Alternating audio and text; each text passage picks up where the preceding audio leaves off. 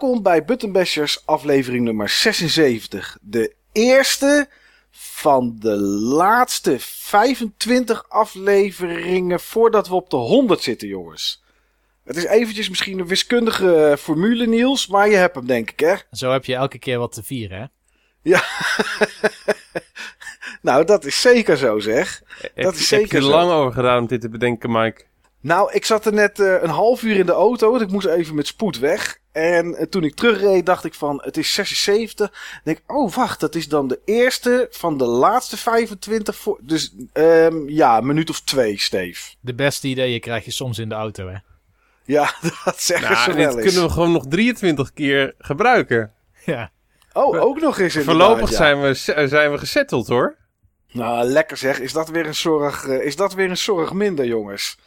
Ja, we gaan het vandaag in het hoofdonderwerp hebben over clones eh, of rip-offs. Iets wat, eh, wat daaronder onder valt. En voor iedereen die nu denkt van, ja, wat is dat in hemelsnaam? Eh, is dat, eh, waar hebben ze, gaan ze het over hebben? Ja, ik, ik bedacht aan een aantal voorbeelden, jongens. En de eerste die ik bedacht eigenlijk was Bejeweled.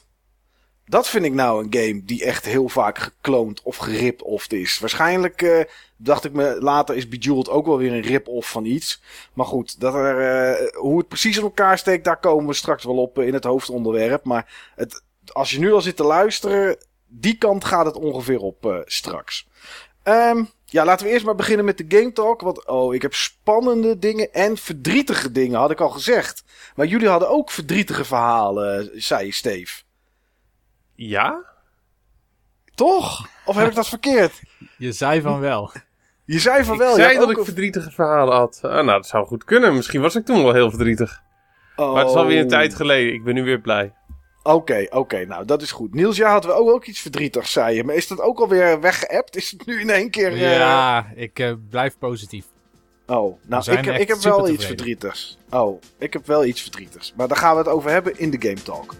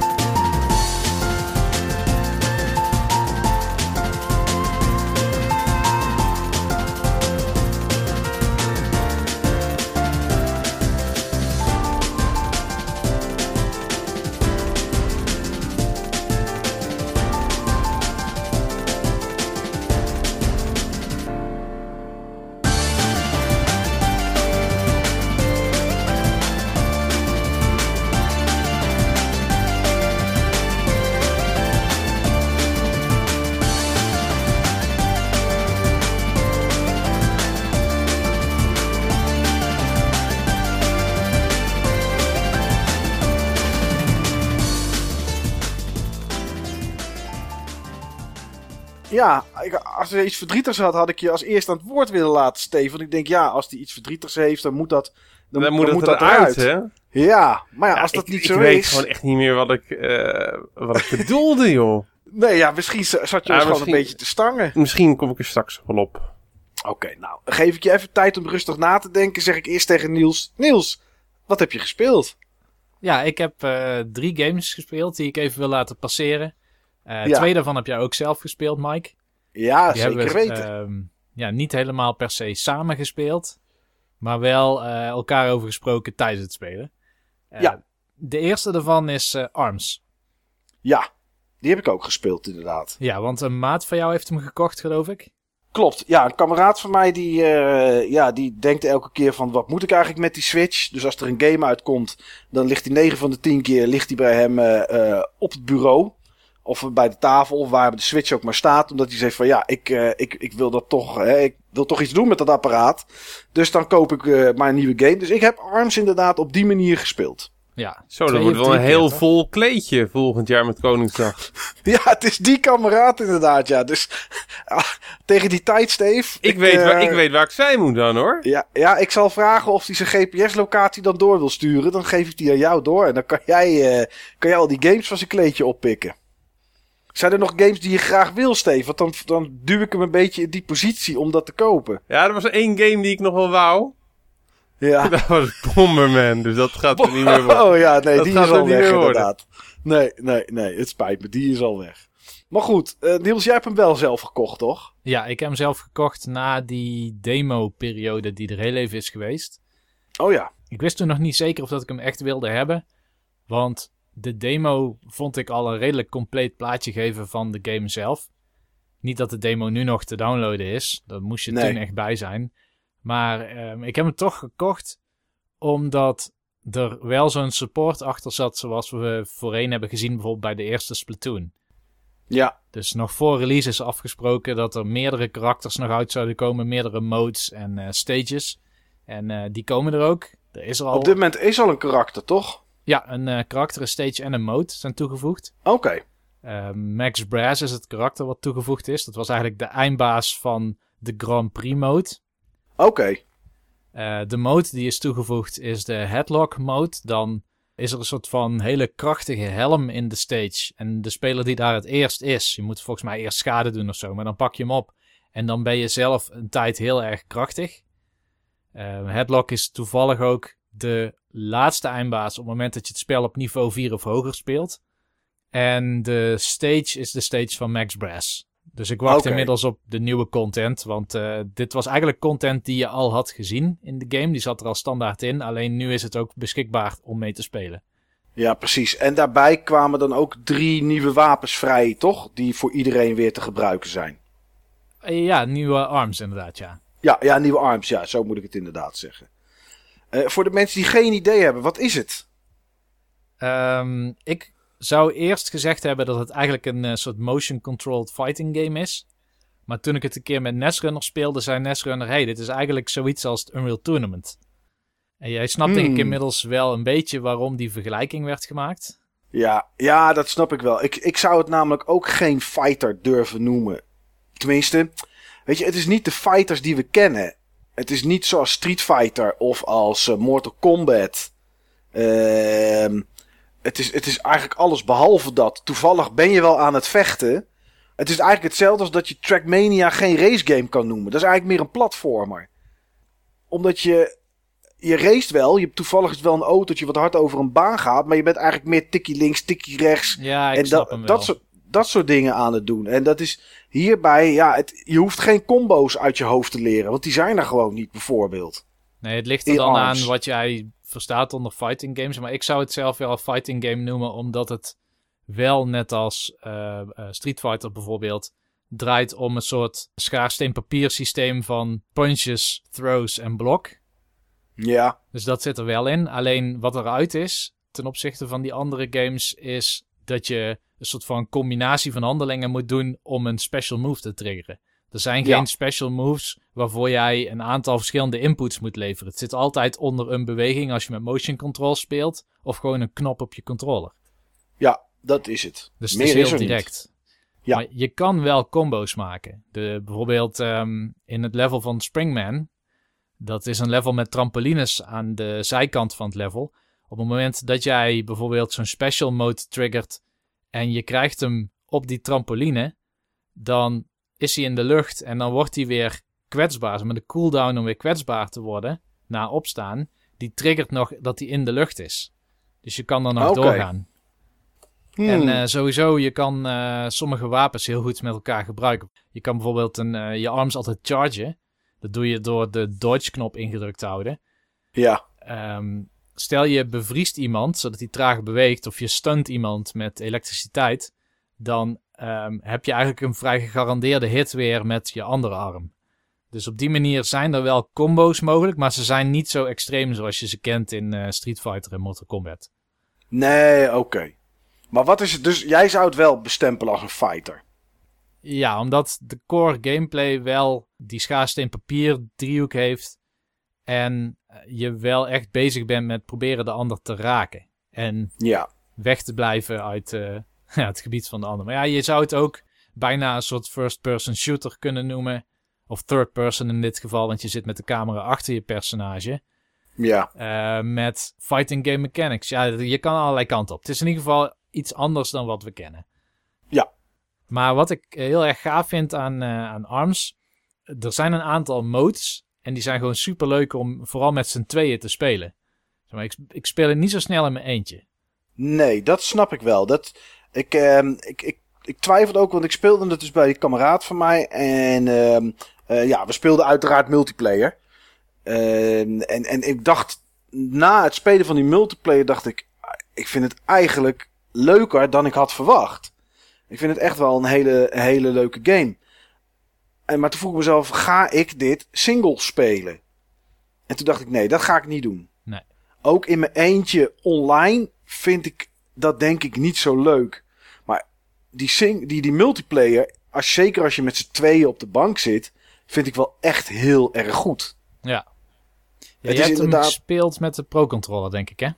Ik heb, ges- ik heb geen motion gebruikt. Ik heb hem gespeeld met Pro Controller en met de Joy-Cons, maar dan in de grip. Oh ja. En, ehm, maar wat ik, wat ik gaaf vind is voor ja, de, de multiplayer is. eh, zeker als je met z'n tweeën bent, zit je in een team. Maar als je dan gaat spelen, word je in een soort room geplaatst met volgens mij nog zes andere spelers. Dat je in totaal met z'n achten bent. En je krijgt of een potje gewoon knokken 2 tegen 2, waarbij jij dan eh, geteamd bent met jouw teammaat die naast je op de bank zit. En je zit, je zit dan ook echt aan elkaar met een soort van kabel. Dat je niet heel erg ver uit elkaar kan. Dat vond ik wel heel tof. Ja, want dat is super grappig. Want soms dan staat er een bom of zo bij je in de buurt. En dan Ja. probeer je uit de weg te gaan voor die bom. En dan sleep je per ongeluk je teammaat erin. Ja, ja, inderdaad. Dus je zit dan echt aan elkaar. En, maar omdat er ook mensen zijn die alleen spelen, of omdat er modi zijn die je eh, in je eentje moet doen, of bijvoorbeeld met drie spelers, eh, gebeurt het soms ook dat je team, nou best wel vaak eigenlijk, in tweeën wordt geknipt. En dan speelt de een en de ander kijkt. Maar de volgende ronde is dan gegarandeerd diegene die net zat te kijken aan de beurt Ja. om te spelen. En, ehm, en, en in die multiplayer kies je ook niet voor welke modus je wil spelen. Je speelt niet 2 tegen 2 of 1 tegen 1. Maar hij mengt ze allemaal door elkaar heen. En dat maakt het wel heel erg afwisselend, moet ik zeggen. Dat is althans de party mode. De ranked matches zijn Ja. wel echt altijd vechten. Maar in de party mode heb je inderdaad nog wat andere dingen. Zoals eh, je hebt volleybal. Die vind ik zelf ook best wel leuk om te doen. Ja, Eh, basketbal. Target practice. Eh, je hebt ehm, zeg maar een soort coöperatief tegen een eindbaas. Is ook een mode die erin zit. die is echt moeilijk. die is wel heel gaaf. Ja, je hebt dan een robot en die heeft dan verschillende armen. Meestal zijn het er zes, of ik heb ook iets van acht gezien of zo volgens mij. Eh, afhankelijk van zijn level. En op level 4 is het nog te doen. Maar als die level 5 is, jongen, man, man, dan is het echt niet makkelijk om die gast te slopen. Nee. En hij kan tot level 7 volgens mij. Ja, klopt. Ja, Ja. de enige mode die ik niet zo leuk vind, want ik heb vandaag nog even party mode zitten spelen voordat we op gingen nemen. Ehm, en dat ging overigens heel goed. Eh, ik speel altijd met motion controls. Ik denk wel dat ik met controller misschien net iets preciezer zou kunnen zijn qua timing. Want het spel gaat eigenlijk meer over mobiliteit, over bewegen, dan over eh, iemand zien te raken. Ja, Ik kwam er ook wel achter, want, eh, en dat deed ik wel weer goed met motion controls. Maar ik speelde tegen iemand en die kreeg mij niet geraakt. Ik dodgede altijd op het goede moment. Ik ging altijd net uit de weg van zijn punches en zo. Dus dat was wel heel erg grappig en waarschijnlijk heel frustrerend voor die andere speler. nou dan kan je vertellen dat is zo. Want ik heb eh, aan de receiving end van jouw eh, verhaal een keer gestaan tegen een gast. Ja, En eh, alles, elke, elke klap die ik uitdeelde, hij ontweek ze gewoon allemaal. Nou, dat is frustrerend, jongen. Niet Ja. normaal. Ja, wat dat betreft is het wel een spel waarin je echt helemaal op het puntje van je stoel moet zitten. Of je moet gewoon staan, wat ik meestal doe bij ARMS. Want ja, je moet wel extreem goed geconcentreerd zijn om, eh, om te lezen, zeg maar, waar de speler heen gaat. Want het- het is vooral dat. En daar komt die vergelijking met Unreal Tournament ook vandaan. Je probeert te voorspellen waar iemand dadelijk staat. Want je, je armen hebben een soort traject. En ze doen er een halve seconde over om ergens te komen. Dus het is Ja. niet zo dat je gewoon in de richting slaat waar de speler nu staat. Je probeert vooral te kijken wat zijn de patronen van die andere speler die die tegen mij gebruikt. Om te bedenken waar die misschien landt na een soort hoge sprong of zo. Of eh, welke kant die opdodgt nadat jij bijvoorbeeld met je linkerarm slaat. En ja, dat vind ik het mooie. Dus ik kies altijd twee verschillende arms. Ik kies vaak Ja. eentje die heel snel is. En eh, misschien met een soort traject wat ze niet voorspellen. Want Slapperman, er is zo'n arm. Dat is een soort ja, slappe bokshandschoen. Die komt in een soort hoek naar je toe. En dan kies ik een andere en die heeft meestal een vrij wijde spread. Zo drie raketten of zo. Ja, drie raketten aan een touwtje of zo zijn dat. eh. Ja, dan heb ik aan de linkerarm die Slappermander. Dus dan, dan sla ik met een soort curveball beweging naar hem toe. En dan weet ik dat hij hoogstwaarschijnlijk of naar achteren of naar rechts dodgt. Want hij heeft eigenlijk geen goede kans om links te dodgen. En dan, ja, laten we zeggen, een halve seconde nadat ik die ene slag heb gedaan, sla ik met mijn rechterarm die drie raketten die vrij wijd, zeg maar, slaan. En dat is bijna altijd wel raak. Het enige wat ze daartegen kunnen doen is grabben. Of grabben, ik bedoel blokken. Want eh punches gaan eh, over grab heen. Dus je kan alleen ertegen blokken. Maar ja, het risico van blokken is weer dat je heel makkelijk gegrabbed kan worden. Ja. ja, dat is zo inderdaad. Ja, ja ik, vind het een, ik vind het een leuke game, eh, Niels. Maar ik, eh, dit, wat ik zei, ik speelde het en, en, en ik twijfel dan zeg maar. eh, ik twijfel of ik het leuk vind, maar als ik jou dan zo hoor, ook met die tactiek. Denk ik van, wil ik dat stoppen? Wil ik mijn tijd aan het bedenken van tactieken, of misschien kom je er heel makkelijk achter, dat weet ik niet. Wil ik dat stoppen zeg maar in arms? Nee, dat snap ik. Ja, Als je iemand kent die arms heeft, dan eh, heb je genoeg mogelijkheden om arms te spelen. Want dan, ik bedoel, het leukste momenten van arms zijn gewoon twee mensen bij één switch. Of vier mensen bij één switch. Dat kan natuurlijk ook. Ja. Ehm, maar ja, dat zijn de hoogtepunten. Het, het, en dan de party mode. en dan de party mode, ja. Weet je eigenlijk hoeveel, hoeveel, hoeveel personages ze er nog bij gaan brengen eh, in totaal? Hebben ze daar iets over gezegd al? Eh, ze zitten nu op 11 personages, dacht ik. Ja. Ehm, en nee, ik weet niet wat er nog bij gaat komen. Oké. Kijk, in, in de basis zijn ze allemaal hetzelfde. Ik bedoel, ze kunnen allemaal kiezen uit drie arms. En die Ja. arms, ja, door een minigame te spelen kun je meer arms unlocken. Dus dan eh, op een gegeven moment heb je misschien wel 30 verschillende arms of zo die je aan een popje kan geven, waarmee je dan kan spelen. En je kan die arms ook levelen. Maar ze hebben ook allemaal een soort eigen unieke skill. Ja. Bijvoorbeeld, ik vind Ribbon Girl een leuk karakter. Zij kan vier keer springen. Of eigenlijk een soort quadruple jump. Dus zij kan drie keer haar sprong verlengen. En daardoor is zij super lastig te raken. Oké. Oh, ja, ja, klopt. Ja, ja, vier keer. Ik moest even denken wie het was. Want ik heb natuurlijk niet superveel gespeeld. Maar inderdaad. En je hebt ook gasten die zijn trager. Maar die kunnen dan meer klappen vangen of zo. Het is een beetje, daar zitten dan de verschillen in, hè? Ja, klopt. Die Master Mummy is zo'n tragere. Maar als hij blokt, dan hield hij weer. Dan komt er weer Oh. health points bij. Oké. En eh, nog een leuk karakter, die, althans vind ik een leuk karakter, is Ninjara. Dat is een soort ninja die ehm, tijdelijk verdwijnt als hij dodgt. En dat zorgt Ja, ervoor klopt. dat hij heel moeilijk te lezen is. Je weet heel moeilijk of dat hij nou naar links of naar rechts gaat. Want je ziet hem alleen de lucht inspringen, dan verdwijnt hij in een rookwolk. En dan komt hij ergens anders weer tevoorschijn. Heel hinderlijk is dat. Ja. En, Voor mij als speler zijnde, zeg maar. eh, Als tegenstander. Ja, dat klopt. Ja. ja, ik had vandaag toevallig in een potje tegen twee andere zo'n Ninjara tegengekomen. En ik had er inderdaad best wel veel last van. Maar dat was trouwens de mode die ik het minst leuk vind. Dat is ehm 1 tegen 1 tegen 1 online. Oh, ja. Ja. Want ja. je kan wel swappen van target. Dus je kan een knopje indrukken en dan sta je zeg maar met je camera gelokt op een andere speler. Alleen meestal komt het erop neer dat twee spelers heel erg met elkaar bezig zijn. En de derde die, ja, die hindert het spel of die doet gewoon niks. Het laatste het liefst zeg maar, want eh, dat is meest sympathiek. Maar wat ik vandaag dus tegenkwam, een concreet scenario, is ik was ehm, die Kid Cobra. En ik Ja. speelde tegen Ninjara en een Ribbon Girl. Nou, die Ninjara en ik die waren constant met elkaar bezig. Ik had die op een gegeven moment af. En toen had ik nog een kwart levensbalk over. En toen pas kon ik met Ribbon Girl aan de slag. Maar die had natuurlijk nog een volle levensbar. Ja. En dat is natuurlijk wel sympathiek dat zij in de hoek heeft staan wachten. en niks heeft gedaan. Ze heeft niet ons zitten slaan of zo. Maar ja, Nee.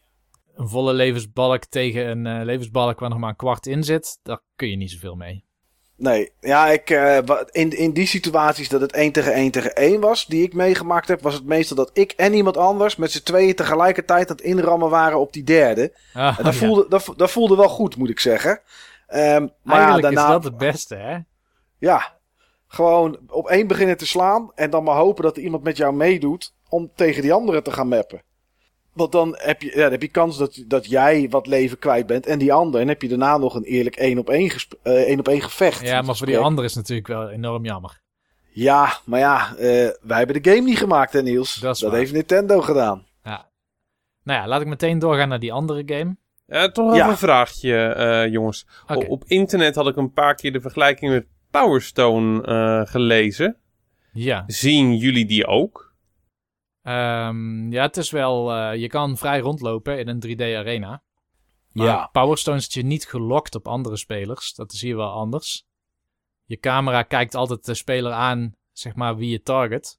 En je hebt wel power-ups, maar dat zijn er tot nu toe maar twee. Dat is een bom, en dan wil je dus uit de buurt blijven. Of de Ja. andere inslaan of zo. En een soort healing zone. Ja, die je kan activeren en heb je al, iedereen die binnen die cirkel staat, wordt dan geheeld. Ja, ik, ik, kan met Power Stone op, op een ander vlak ook nog wel inkomen. En dat is dat het soms wel chaotisch is. En dat vond ik Power Stone ook wel. Maar ja, misschien wel. Je hebt wat. Je hebt Power Stone. Heb je natuurlijk ook wat vrijere movement. Je kan natuurlijk ook naar boven en naar beneden en alles. Ja, en hier kan je dan in een rondje lopen. Ja. Ja, weet je, ik denk dat ARMS zo'n game is waar overal wel iets van in zit. Dus, maar Power Stone, ja. Ik denk het wel, maar ik, ik verwacht wel dat Power Stone qua eh long lastability, zeg maar, qua levensduur misschien iets, iets minder zou zijn. Omdat ze bij ARMS natuurlijk, maar ja, dat was ook de tijdsgeest, omdat ze wat meer eh, elke keer ARMS toe gaan voegen en, en, en nieuwe personages. Maar eh, er zit wel iets ja, in, dat denk kon ik. toen Steve. natuurlijk nog niet. Nee, nee. Ja, misschien toch in de gaten houden. Ja, het is Want absoluut toen- een leuke game. Toen ik dat las, toen was ik toch wel een beetje getriggerd. Ja. Nee, wat nieuws zeggen. Het is echt een leuke game. Maar voor mij wel echt op het moment dat je, dat je met iemand op de bank zit en het samen gaat spelen. En, de- en dan is het, is het soms niet eens erg als je een paar potjes verliest, zeg maar. Omdat je het gevoel wel hebt. Tenminste, dat had ik wel ook al als ik tegen gasten speelde die gewoon beter waren in dodgen. Dan had ik wel het gevoel van, oké, ik, ik, weet je, ik ben gewoon alleen niet goed genoeg. Maar ik, ik heb wel het gevoel dat het me een eerlijke kans geeft. En dat heb je bij sommige fighters heb je dat, heb je dat minder. Wat, wat je bijvoorbeeld bij een Mortal Kombat of een Street Fighter of noem ze maar op wel hebt. Is dat als je soms ga je wel spelen. Dat wist, dat hadden we vroeger. ge- Ging je spelen met iemand die het nog nooit gedaan had. En dacht je van zo, dan ga ik eens eventjes mijn moves eh trucendoos ga ik opentrekken. En laat ik hem alle kanten van het veld zien. En wat doet diegene? Die gaat tegen je aanstaan. En die doet één button, doet die basje. Doet alleen maar één move spam waar je niet uitkomt. En dan verlies je alsnog. Ja, dat kan bij arms kan dat niet. Want als je de hele tijd gaat lopen slaan op je arms. Ja, dan, dan je mist onherroepelijk. Ja. Dus dat is wel. eh, ik vind arms wel een eerlijke game. Een eerlijke fighter. Dus dat is, dat is wel leuk. Iedereen maakt wel kans. Tuurlijk heb je mensen die beter zijn. Als je, net als die gasten die weten hoe ze moeten dodgen. Maar ja, goed, weet je, dat kan je zelf ook proberen in te schatten natuurlijk. Of je moet in één keer je patroon veranderen. Ik heb, ik heb best wel een paar keer gewonnen van iemand die, die, die stond dan. Die sprong naar links en die deed dan met zijn rechtervuist een slag en daarna met zijn linker. Ja, toen ik dat twee keer door had, toen sprong ik, naar, sprong ik juist de andere kant op. En als hij dan sloeg, dan pakte ik hem met alle twee mijn arms beet. Dan deed je een grab. En dan trek je die persoon naar je toe. En dan doe je een move. Of je springt erop af. Dat is één standaard move per, per poppetje. En dan kwam die gast neer. En dan sprong hij weer naar links. Deed hij weer met links slaan. En daarna met rechts. Ja, dacht van oké, ja, als jij de hele tijd dezelfde moveset gaat spammen. Nou, dan ga je het niet winnen, vriend. En dat win je dus dan ook als je dat doorhebt. Dus het is, er, zit best wel, eh, er zit best wel wat in. Ondanks dat de moveset niet heel uitgebreid is. Dus eh, ja, ik vind het een leuke en eerlijke game. Maar niet leuk genoeg om hem te kopen. Voor mij. Oké, volgende game. Yes. Mag het, Steve? Of wil je nog iets Ja, over ja, nee, nee, nee. Eh, Oké. Eh, Splatoon 2. Ook Hey. weer met Mike gespeeld. Ja, met Splatfest nummer 2. Net voordat de retail game uitkwam, een week van tevoren denk ik. Toen was Ja. er nog een Splatfest. Het was Ice Cream versus Cake. Ja, Ja, en daardoor konden we niet samen spelen, hè? Want ik zat in team Ice Cream en jij in team Cake. ja. Ik heb toch ook ergens gelezen dat het soms wel kon. Dat er ineens ice en cake door elkaar heen zat. Dus ik, ik weet nou niet wat het was. Maar we hebben er in ieder geval alles aan gedaan in die vier uur om het voor elkaar te krijgen. En het was niet gelukt. Nou, wat het vooral was, is dat het spel heeft geloof ik een timer van 40 seconden... waarin het probeert om jouw team te matchen tegen een ander team. Alleen, er waren zoveel meer ice cream spelers dan cake spelers... dat mensen die cake waren, zaten onmiddellijk in een game. Het was gewoon inloggen, boom, je zit in een game. En mensen die Ja. ice cream speelden, die zaten of snel in een game... Omdat, ze, omdat er gelukkig wat cake spelers vrij waren... of ze moesten 40 seconden wachten... en werden vervolgens ingedeeld tegen een ander ice cream team. Ah, oké. Dat was Dat het. was de truc. Ah, ik snap het. Maar goed, ik heb het vier uurtjes gespeeld tijdens die eh, Splatfest. En, eh, maar jij meer, Niels. Dus eh, ga je gang. Oké, ehm, ja, ik heb de retail game inmiddels. Ik heb de single player mode een wereld of vier gespeeld. Elke wereld heeft vijf tot zeven levels. En de multiplayer ben ik level 8. Dus ik zit tussen de 5 en de 10 uur in het spel. Dat is nog niet zo heel erg veel. Ja, ik heb natuurlijk eerder al over Splatoon 2 gehad. In aflevering 75. Toen was het nog de Testfire, de eerste, zeg maar. Ja, En toen zei ik, geloof ik, ik weet niet helemaal meer zeker. Ik zei, geloof ik, dat het voelde als een soort update van Splatoon 1. klopt. En dat, Dat is het nog gezegd. steeds wel. Dus Oké. dat staat nog steeds. Ehm, wat wel is, is dat om een of andere reden heeft eh, de resolutie een bump gekregen, net voor release. Ja, naar 1080. Ja. Eh, dus het ziet er echt, echt heel erg mooi uit. Het, eh, het is ook helemaal locked 60 frames per seconde volgens Digital Foundry. Echt geen enkele hiccup in alle video die ze opgenomen hebben. Maar ehm, ik moet zeggen, dat het, het is wel een beetje een herhaling van Splatoon 1. En dat heeft positieve en negatieve aspecten. Positieve is, Splatoon 1 is super gaaf. Vind ik echt een van de leukste games van, eh, van de Wii U. Zowel de singleplayer als de multiplayer ervaring. Eh, maar het voelt wel als meer van hetzelfde. En vooral omdat het aantal stages nu nog beperkt is tot een stuk of zes, volgens mij.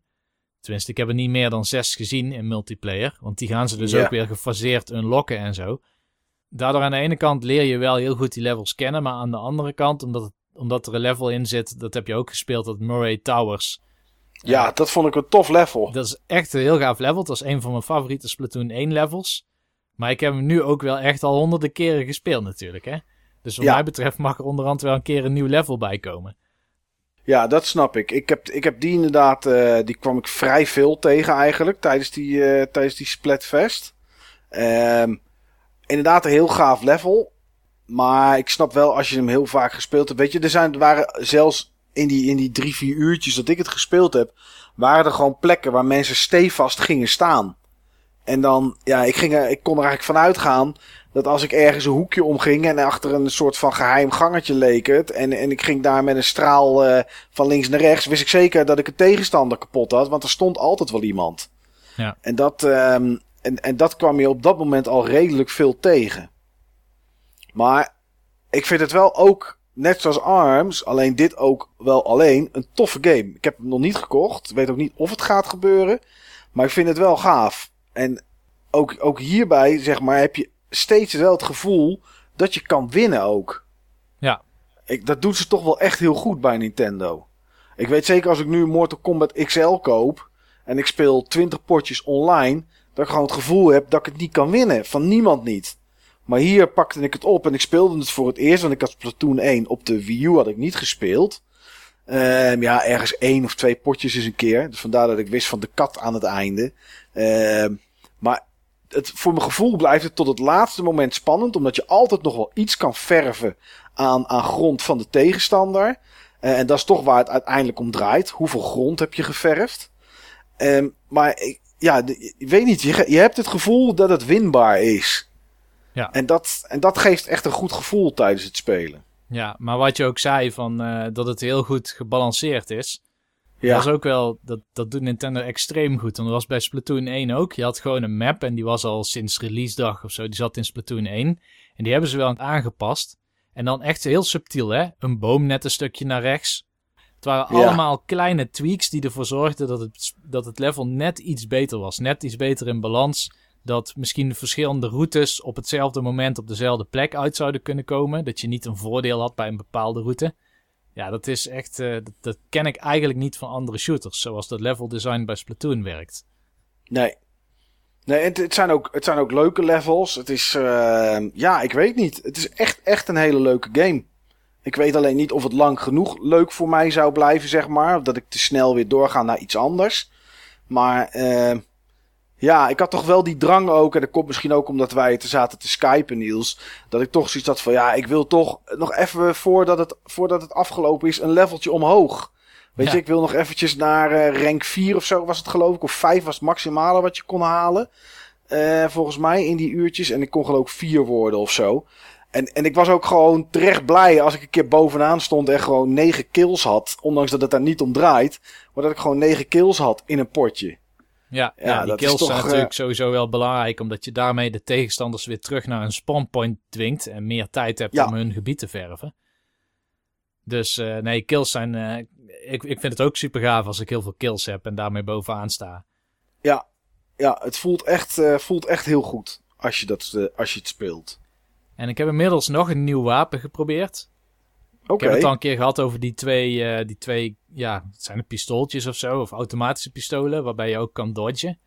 Ja. Ehm, het mooie van de nieuwe singleplayer is, naast dat de singleplayer, nou ja, de- de singleplayer voelt ook gewoon als een soort expansion, want de levels zijn niet veel groter of heel veel anders dan Splatoon 1. Dat moet je niet reductief oppakken, want elk level is echt heel erg anders. Het is echt een soort Super Mario Galaxy 2, zeg maar, waar elk level een nieuw thema centraal stelt en dat je daarmee dan iets moet leren van de game. Bijvoorbeeld Mhm. een nieuw wapen, want de singleplayer geeft je ook regelmatig een nieuw wapen. Zo van, nou, speel dit level maar eens met dit wapen. Dan kun je ook niet switchen van wapen. Nee, dan moet je gewoon een keer echt wennen aan de sniper rifle. Is Splatoon 1 nooit gedaan, want eh, ik heb dan de sniper rifle ooit een keer uitgeprobeerd. Ik was er niet eh, heel succesvol in binnen vijf minuten en dus maar weer mee gestopt. Maar Ja. nu de singleplayer je, je daartoe dwingt, word je er ook echt goed in. En nu vind ik het een tof wapen, die ik gewoon af en toe selecteer. oké. En ook de emmer, de bucket. Dat, dat leek echt een super sloom, raar wapen. Maar het is een soort shotgun. Waarin je als je heel dicht bij iemand anders bent. Ja, vrijwel zeker iemand raakt. Want je hebt een hele wijde spread. Ja. Ja, het is, die emmer is, eh, vind ik wel een vreemde. Maar het is wel, eh, ja... Het past er ook wel goed bij natuurlijk. Want ja, het is eh, eh, verf, hup, hier heb je een hele emmer. Ja. Maar eh, ja, het, is, het is geen leuk wapen als je er kapot aan gaat, zeg maar. Want dan voel je je wel een beetje kneuzig. ja, want dan ben je te dichtbij geweest. ja, en dan had je iemand had je al vanaf afstand kunnen schieten. Maar nee, dat lukt je dan blijkbaar op een of andere manier niet. En hopla, hier zo, heb je een hele emmer over je heen. eh. maar ik vind het wel een grappige toevoeging. Ja, de, wat, een nieuwe wapen wat ik nu heb gezien. Ik heb een level of, wat zal het zijn, 22 of zo gedaan. En nu heb ik een wapen gekregen wat nog niet in de multiplayer te gebruiken is. Althans, wat ik nog Oké. niet heb gezien. En dat is een paraplu. Die heeft een vrij korte range. Dat is ook een soort shotgun. Het, ja, het Ja. herlaat ook als een shotgun. Dus het voelt ook als een shotgun als je mee speelt. Maar je kan hem ook open houden. En dan is het een schild. Oh, je kan hem openklappen inderdaad. Ja. Gewoon echt als paraplu. Een beetje John Steed. Eh, Van, zoiets. eh, van de wrekers, eh, zoals dat hier van die Avengers. Ja, je kan ermee schieten en je kan hem openklappen als schild. Oké. Dat is super handig tegen snipers en tegen van die mensen die van die Gatling guns hebben. Nou zat dat volgens mij nog niet in die Splatfest. Weet ik niet meer zeker. Heb ik niet gezien, Gatling Gun volgens mij. Nee, nou, dat is ook een wapen wat wel in het spel zit. Maar eh, ja, dat is super lastig. Want soms dan, dan sta je ergens achter een muurtje. En vrijwel overal om je heen komen kogels. Ja, En dan, dan zou je zoiets goed kunnen gebruiken. Ja, nu is je optie om gewoon maar weg te zwemmen in de verf. Als het überhaupt kan. ja, Maar eh, ja, die paraplu geeft wel meer opties. En als je heel lang dat schild inhoudt, want het is natuurlijk niet de bedoeling dat je oneindig blijft eh, schilden, dan, Nee. eh, dan vliegt die weg in de richting waarin je verdedigt. En Oh. als hij dan een vijand raakt, dan ontploft hij ook weer. Oké, en hoe krijg je hem dan terug? Eh, respawnt hij na verloop van tijd of zo dan? Ja, ja, als hij ontploft is, respawnt hij weer meteen. Oké, oké. Dus er zit best wel leuke dynamiek aan. Er zitten best wel veel trucjes bij die je kan gebruiken in zo'n battle. Maar het laatste wat ik nog wilde noemen over Splatoon 2 is die nieuwe mode die erin zit. Die Salmon Run. Die, eh, ja, die zegt me niks. Dat is de Horde mode van Splatoon 2. En daarin word je met uh, drie anderen, dus je bent met een team van vier, word je naar een soort booreiland gestuurd. En dat eiland wordt aangevallen door waves van vijanden, maar ook een soort van eindbazen. En je moet, voordat je daaraan begint, wel eerst een soort tutorial missie doen. Want ze willen wel dat je weet wat de zwakke plekken zijn van die eindbazen. Dat je niet loopt te kneupen, zeg maar, terwijl de rest van het team allemaal moeite ligt te doen en daardoor met z'n allen faalt. Ja. Uh, maar je hebt een, ja, ik denk een stuk of zes verschillende, zeven verschillende eindbazen die op je af kunnen komen. En als je ze afkrijgt, dan droppen ze eieren. En het, de bedoeling is om in verschillende waves een bepaald quota aan eieren af te leveren in een soort ja, tank. En um, sommige mensen moeten dus die eieren terugbrengen, uh, terwijl de anderen weer ondertussen verder schieten om de vijanden van de eieren weg te halen, want anders dan stelen ze die eieren. Dus ook okay. dat is best wel hectisch en best wel cool uh, gedaan. Je krijgt elke ronde een nieuw wapen, dus je kiest niet zelf met welk wapen je het speelt. Je stapt gewoon die game in. Hij zegt, hey, nu heb je de roller. En uh, de wave 2 heb je misschien in één keer uh, uh, zo'n mitrailleur, zo'n zo'n zo soort Gatling gun.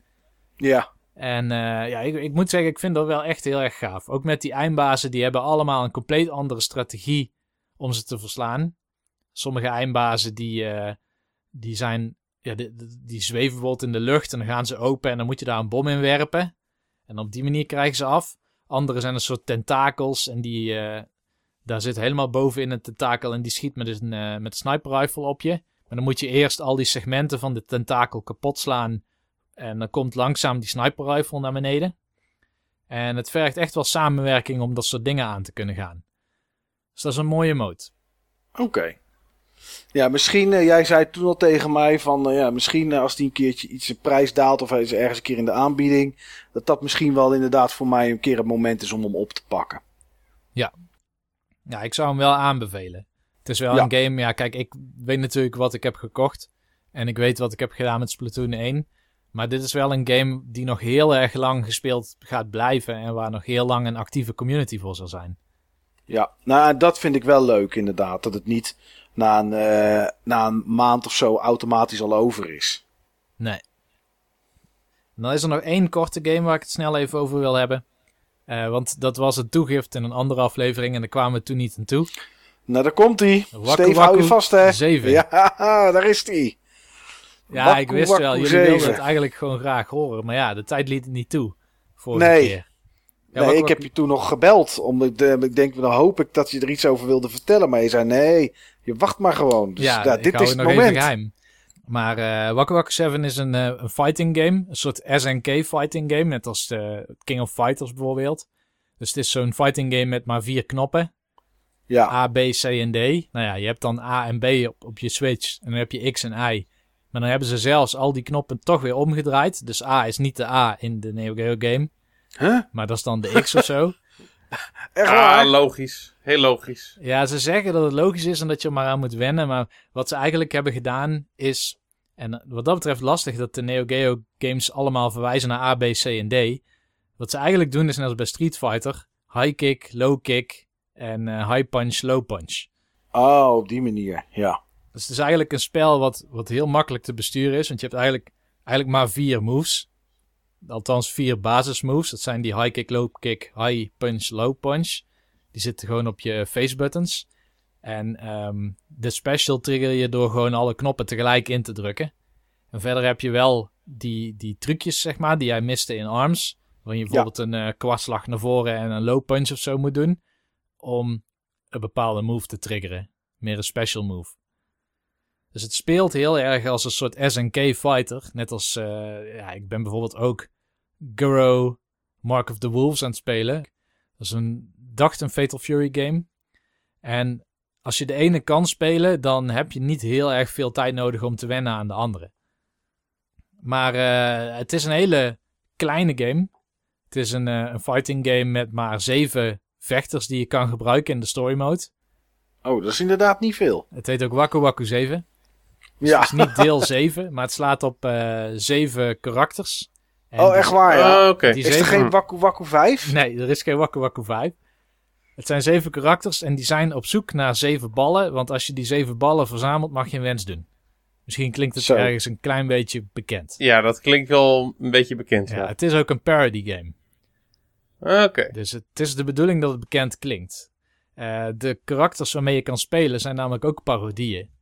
Dus je hebt een karakter heet Maru, dat is een soort grote beer, en er zit een klein meisje op. Dat is een Ja. verwijzing naar Totoro van de Ghibli eh, animatiefilms. En eh, je hebt een, eh, een soort punchbag, dat is, die heet Bonus Kun. Dat is ook een, een bonus karakter. Die krijg je, net als bijvoorbeeld in Street Fighter, dat je van die tonnen kapot moet slaan of een auto in elkaar moet slaan. Zo heb je hier een soort punching bag die dan vecht. Maar die heeft de hoofdband van Ryu om. Van Street Oké. Fighter. En zo zitten er wel meer karakters in. Je hebt ook een, eh, een, eh, een soort robot, Politank Z. Dat is een eh, politierobot. Ik weet niet waar die dan precies op gebaseerd is. Maar je hebt heel veel van die Japanse tekenfilms die ook robots hebben en iets met politie. En je Ja. hebt, een, je hebt een, een meisje met konijnenoren. En je hebt een robot house cleaning maid. En het, het, is een heel uiteenlopende cast van karakters die ook weer Die, een komt, eigen... die komt er zeker uit de Jetsons. Die had ook zo'n eh huishoudrobot eh, vrouw eh, ding met zo'n schotje voor. Ja, ja. Ja. Ik, ik weet niet of dat deze van de Jetsons komt. Ze transformeert ook in een stofzuiger als je bijvoorbeeld naar beneden low punch of low kick doet. Dus zeg maar een soort, ja, een soort glide. Beetje wat Mr. Bison doet, zeg maar, in, in Street Fighter. Klinkt wel als de ideale robot, zeg. Die maakt, die, die, die kan ook veranderen in een stofzuiger. Ik heb zelf thuis een stofzuigerrobot. Ja, Geïnspireerd natuurlijk door Waku Waku 7, hè. Snap ja je? dat, begrijp, dat begrijp ik. Maar, Maar is het een leuke game, Niels? Jawel, hij is ook leuk. En de enige Oh. reden dat ik hem heb gekocht, want ik ben eigenlijk niet zo heel erg groot fan van fighting games. En vooral die oudere fighting games vraag ik me altijd af, ja, waarom- waarom zou ik die willen spelen als ik een nieuwere kan spelen met, met een hele actieve community? Ja, Maar ik heb een collega die ook graag fighting games speelt, dus ik kan tegen hem vaak fighting games spelen. Ik speel op mijn werk vaak ehm, zo'n Naruto game op de Gamecube bijvoorbeeld tegen hem. ah, oké. En dat was ook de reden dat je hem ging kopen eigenlijk? Of was je gewoon benieuwd? Nee, het was ook wel de reden dat ik hem ging kopen. En ik ben me wel wat meer aan het verdiepen in fighting games. Eigenlijk sinds dat ik eh, Super Smash Bros. zo cool vind. En Ja, ook wat meer oplet wat, dat, wat daar gebeurt in, eh, bij Evo bijvoorbeeld. En nu ben ik dus ook andere fighting games aan het bekijken. En vooral die SNK fighting games vind ik heel interessant. Omdat ze zo'n coole sprite art hebben. ja dat, hebben ze, dat is, doen ze altijd heel erg netjes. Ja, en dat heeft deze dus ook. Ondanks dat die van Sunsoft is. Oh, oké. Een hele rare developer natuurlijk voor een fighting game. Ja, Maar het ziet er gewoon uit als een SNK-game. Je zou aan alles denken dat het een SNK-game is, maar hij is gewoon van Sunsoft. Oké. Ja, soms van die fighting games. Ik, ik heb dat altijd als ik naar Evo kijk. eh, dat was onlangs. Dan eh, zit ik altijd met verbazing te kijken naar Guilty Gear XR Rev 2 of zo. Of ik weet niet al wat ze allemaal voor rare namen en, en, en knoppen en gedoetjes aan die, aan die games geven. En dat vind ik ook altijd, om te kijken vind ik dat ook een zeer interessante game. Met hele vreemde personages, hele aparte moves. Het kopen komt er nooit van, maar ik vind het wel interessant. En ik zou ook, maar dat heb ik met wel meer games, maar ik zou ook willen dat ik er echt weer goed in was, zeg maar, in fighters. Ik zeg niet dat ik er ooit extreem goed in was, maar ik kwam aardig mee. Ehm, en dat was meer in tijden van Xbox 360, denk ik, met Soul Calibur. Ehm, maar ik, ik vind het wel gave games om goed te kunnen spelen. Ja. ja. Dit zou wel een game zijn die je leuk zou vinden om te zien. Want hij heeft dus van die super rare moves en transformaties en zo. En het is ook heel erg snel. Het is een hele Ja. snelle fighter en je, de karakters die vliegen bij wijze van spreken door het scherm heen. Maar ja, ja, te spelen is natuurlijk weer een ander ding. Ik moet zeggen, ik vind het Ja. ook best wel moeilijk om die moves te, te triggeren. Het lukt 9 van de 10 keer, maar je wil gewoon 10 van de 10 keer. Ja, dat is waar je voor gaat natuurlijk. Ja. Oké, is het het kopen waard voor anderen? Want je zei van ja, ik heb het gekocht om, hè, zodat ik het met collega kan spelen. Ja. Eh, Is het het kopen waard voor andere mensen? Ja, als je van die retro fighters houdt, dan is dit wel een van de apartste games die je kan hebben. Dus ben je een fighting game liefhebber, dan zie ik eigenlijk geen reden waarom je deze niet zou moeten kopen. Dat is echt wel Hmm. een unieke game binnen het genre, met al die parodieën en zo. Ja. Maar dat is wel een, eh, behoorlijke voorwaarde, zullen we maar zeggen. Ja, ja, je moet wel iemand hebben om het tegen te spelen. Want in je eentje is het niet zo heel erg leuk. Kijk, je hebt natuurlijk wel een story mode, waarin je dan uiteindelijk die zeven Dragon, of die Dragon Balls, die Waku Waku Balls hebt, zeg maar. Ja. En je kan versus tegen de computer spelen en dat is allemaal heel instelbaar en, en bijna onmogelijk om van te winnen. Maar het leuke is natuurlijk toch dat je kan, eh, kan leren hoe iemand anders het spel speelt. Want je leert niet zo snel, niet zozeer hoe een ander karakter werkt, maar hoe een ander speelt met een karakter. Dat is Ja. voor mij het spel. En eh, ja, dat, als je iemand anders weet die ook dat soort spellen leuk vindt, dan zou ik het zeker aanschaffen. En het, het fijne natuurlijk is dat de Switch heeft altijd twee controllers. Het is altijd multiplayerbaar. Wat een mooi ding, hè? Goed, Ja. volgende keer erover meer. Nou, oké. Steve, heeft bij jou de Switch ook aangestaan, kerel? Ja, voor, eh, voor Mario Kart. Oh, dat is logisch. Toen was die, eh, toen was die mee naar, eh, naar Tilburg. Ah, en eh, heb je onderweg gespeeld of heb je daar gespeeld? Toen heb ik daar gespeeld. Toen was ik naar, naar Robin, naar Noob Loostar van het forum. Oh, even ja. bijpraten. Oh ja, en daar, ja. eh, ja, toen hebben we eventjes Mario Kart zitten spelen buiten. Nou, dat is netjes. Heb je nog iets anders gespeeld? Ik heb nog wel andere dingen gespeeld, ja. Nou, Ik, heb best, ik heb best wel veel gespeeld. nou kom maar op. Even kijken of ik er allemaal uit ga pikken. Ja, Ja, eh, even een andere game die ik gespeeld heb bij, ehm, bij iemand anders. In dit geval niet, eh, niet Robin, maar onze eigen Joey. ja. Ehm daar was ik even voor, nou, daar was ik een weekendje. Hij eh, was al heel vaak bij mij geweest, maar ik was nog nooit bij hem geweest eigenlijk. En we hebben vooral bordspellen gespeeld, maar we hebben ook videogames gespeeld. Onder andere een paar eh, eh, hidden gems op de PlayStation. Oh, Ehm, in de Hunt. Een eh, shooter met, met onderzeeërs. oh ja, die ken ik. Ja, ja. Ja, ehm, daar wil ik het niet over hebben, want die vond ik niet zo heel bijzonder. Die vond ik erg, erg sloom. Ja, Het zag er wel mooi uit. Het was wel gewoon echt anders. En waarschijnlijk is het wel gewoon onderdeel van de gameplay. Maar het wist me gewoon niet te grijpen. nee. Wat me wel wist te grijpen, was Rapid Reload. Ja, dat is een leuke, een leuke game. Dat vond ik nou echt een bijzonder gaaf spel. Ehm, voor de mensen die Rapid Reload niet kennen. Een run-and-gun game in de sfeer van, eh, van Protector. Maar met name in de sfeer van Gunstar Heroes. Daar lijkt het ook wel een beetje op. Ja. Vond ik nou echt een tof spel. Ehm, gave levels, lange levels. Veel wapens waardoor je, waar je continu tussen kan switchen. Een, eh, een grappling hook. eh, eh, alle kanten wat je op kan schieten door jezelf te lokken. Gave bosses, veel bosses, mini-bosses, normale bosses. Nee, ik vond het echt een leuk spel. Ja. Ja, ik heb hem zelf nog niet, want hij is, nou ja, goed, hij is, alles is aan te komen, maar hij is wat lastiger te vinden en wat prijziger. Ja, Maar, al, was eh, die, al was die volgens Joey niet extreem prijzig. Eh, de PAL-versie kan je voor, eh, voor een paar tientjes kopen. Hij Ja. zei rond de 60, 70 euro. Ik weet niet of het klopt, heb ik nog niet gecheckt. En er is ook een Japanse versie, volgens mij heet die Gunners Heaven. En die schijnt niet zo duur te zijn. Oké. Ja, inderdaad. Nou, ik, volgens mij was het een tijdje geleden, dus kwam ik hem een keer ergens tegen. En dat was dan zonder boekje en iets met een. Nee, was een ex, een, een ex-rental of zo. Die was inderdaad iets van 35 euro of zo. Dus ik denk dat het wel klopt, eh, zo 60, 70, dat hij dat op dit moment is, ja. Ik zit nu even te kijken naar Gunners Heaven. Gunners Heaven kost 60. Oh, oké. 50, 50, 60. Dan zal waarschijnlijk eh, Rapid Reload duurder zijn. Even kijken. Het is maf dat hij niet op PlayStation Network staat. Niet in Europa althans. Om hem, eh, om hem te kopen voor je Vita of zo, bedoel je, Niels? Ja, Ja, hij is duurder eh, geworden. Oké. Ehm, ik zie hem hier staan voor 150. Ik zie hem ook staan voor 150 uit Ja. Engeland. Ja. Volgens mij is er namelijk is er van, de, van de Engelse game is volgens mij geen NTSC-versie. Oké. Dus eh, misschien is die daarom ook populair. Ja.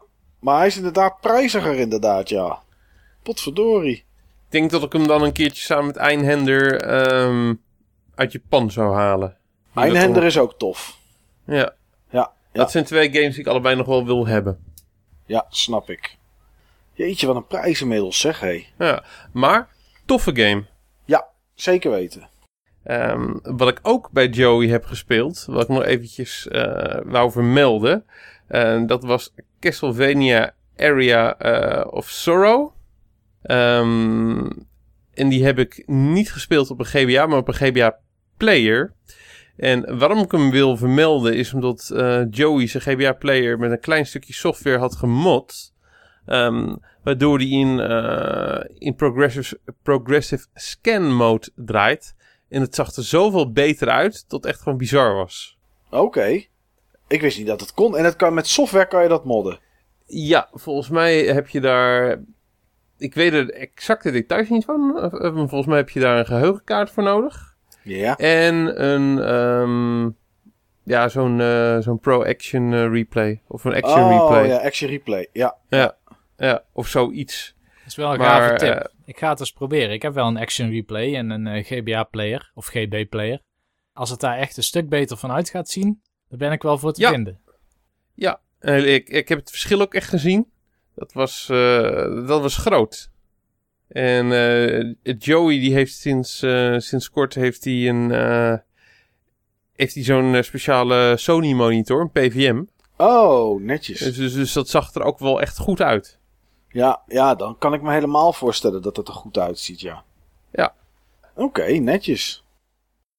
En als ik toch bezig ben met eh, het toertje aan games die ik gespeeld heb bij andere mensen. Ja. Eh, een game die ik, waar ik vooral naar heb zitten kijken. Maar die ik ook eventjes kort zelf heb gespeeld. Dat was nu niet bij Joey, maar dat was weer bij Robin. Dat was Player Unknown's Battlegrounds. Nou, wil ik het daar toch straks over gaan hebben, zeg. Want die heb ik inmiddels gekocht. Player Unknown's Battleground. Oké. Dat vond ik een, ehm, dat vond ik een tof spel. Dat is Ik- het ook. Ja, ik ben niet zo van de early access games, eh, games en van de PC games. Eh, en zeker niet dit, dit type wat gebaseerd, wat eigenlijk gewoon een mod is op een eh, andere game. En ja, wat, wat dan toch door een klein team eh, gemaakt eh, is. Of gemaakt Inmiddels, lijkt. eh, inmiddels niet meer, hè. Inmiddels zijn ze bijna met 100 man. Ja, Ja, maar het, het kent dan toch zijn oorsprong dan zeg maar in een, in een klein team. In eerste instantie blijf je dat nog wel soms lang zien. Maar je had toen zeg maar een paar jaar geleden had je die zombie game die op deze Ja. manier eigenlijk zeg maar gemaakt Klopt. was. ja, dat volgens was mij zelfs DayZ. op basis ja Daisy volgens mij zelfs op basis van dezelfde game engine. Ja, DayZ, dat weet, ik weet niet hoe het met de engine Dat was, zit van dat was Player van Arma. Unknowns. Arma kan ja, dat? het was een Arma, was een Arma 3 mod inderdaad. En daarna Ja. ging die naar standalone. En de game is nog steeds in early access, als het goed is, van Daisy. Dat komt waarschijnlijk ook nooit meer af. En daarna kreeg je Sony, die ook met zoiets kwam. H1Z1, ook zo'n... eh, zo'n ja, eigenlijk is het een Battle, battle Royale-achtige game. Hè. Als je kapot bent, dan Ja. eh, lig, je, lig je eruit. En iemand anders kan je spul looten. En ehm, Sony stopte toen met EverQuest en met H1Z1 en dat soort games. En die hebben dat naar Daybreak overgedaan. En degene die, ehm, volgens mij de game, volgens mij was hij ook game director bij H1Z1. Die gast is toen voor zichzelf eh Player Unknown's Battleground gaan, eh, gaan doen. Oké.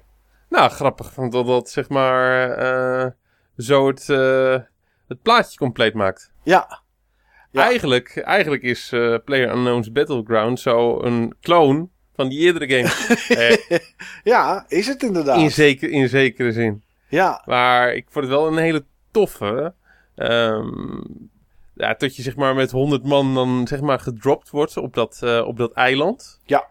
En ehm, dat je dan zeg maar eh, zo snel mogelijk eh, wat loot bij elkaar moet zien te scavengen. Zodat je zeg maar eh, jezelf kan verdedigen. En hopelijk dan zeg maar weer wat loot van de ander kan, kan grabben. En dat je echt op zoek bent naar, naar level 3 gear om, je om je kans om te overleven dan wat groter te maken. En hoe je zeg maar uit de safe zone gedwongen wordt naar andere, naar andere zones. Ja, Ja, nee, ik vond het toch wel echt heel tof. Ja, nee, ik, ik twijfelde. Ik heb het wel eens, volgens mij hebben we het wel eens eerder over gehad. Maar ik twijfelde omdat. eh, eh, de, de spanning die bij een game zoals dit uh, opgewekt wordt, uh, inmiddels weet ik het uit ervaring, um, ja, die, die vind ik niet zo snel in andere games. En ik heb wel eens, uh, vroeger bij DayZ keek ik naar wel wat streams en dat soort dingen. En dan had je echt mensen die aan het rennen waren, want er zat iemand achter ze aan. En ik had eigenlijk wel, wel heel lang al zin in een beetje spanning. Um, met een game zoals dat. Alleen ik, ik twijfelde omdat, ja, DayZ kwam nooit uit, uit die early access. Toen kwam H1Z1 en nou ja, wat, daar zijn ook een heleboel rare dingen mee gebeurd. Toen dacht ik, ja, moet ik Players een uh, Player Unknown's Battleground, moet ik dat nou wel gaan kopen? En toen was er een uh, kameraad van mij en die zei van, ja, ik heb het gekocht en ik vind het echt, echt heel erg tof. Toen dacht ik, ja, ik hoor eigenlijk iedereen erover dat het heel erg goed is. En ik, nou wordt het gewoon toch tijd dat ik het ook ga kopen. Dus ik heb op dit moment nog vakantie, dus ik heb het toen ik terugkwam, want ik was een weekje weg, heb ik het gekocht. En uh, ja, ik heb het solo vind ik het leuk om te spelen. Ik heb het duo gespeeld, maar ook gewoon met vier mensen in een team. En als je dan met elkaar op Discord aan het overleggen bent, dan is het echt super gaaf.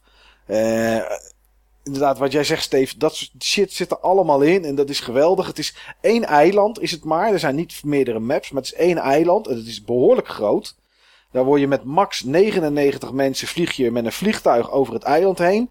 En de ene keer is dat van oost naar west, dan van zuid-noord, van zuidwest uh, naar, uh, naar, uh, naar noordoosten. elke keer komt het vliegtuig op een andere plek aan op dat eiland. En je kan zelf bepalen wanneer je eruit springt.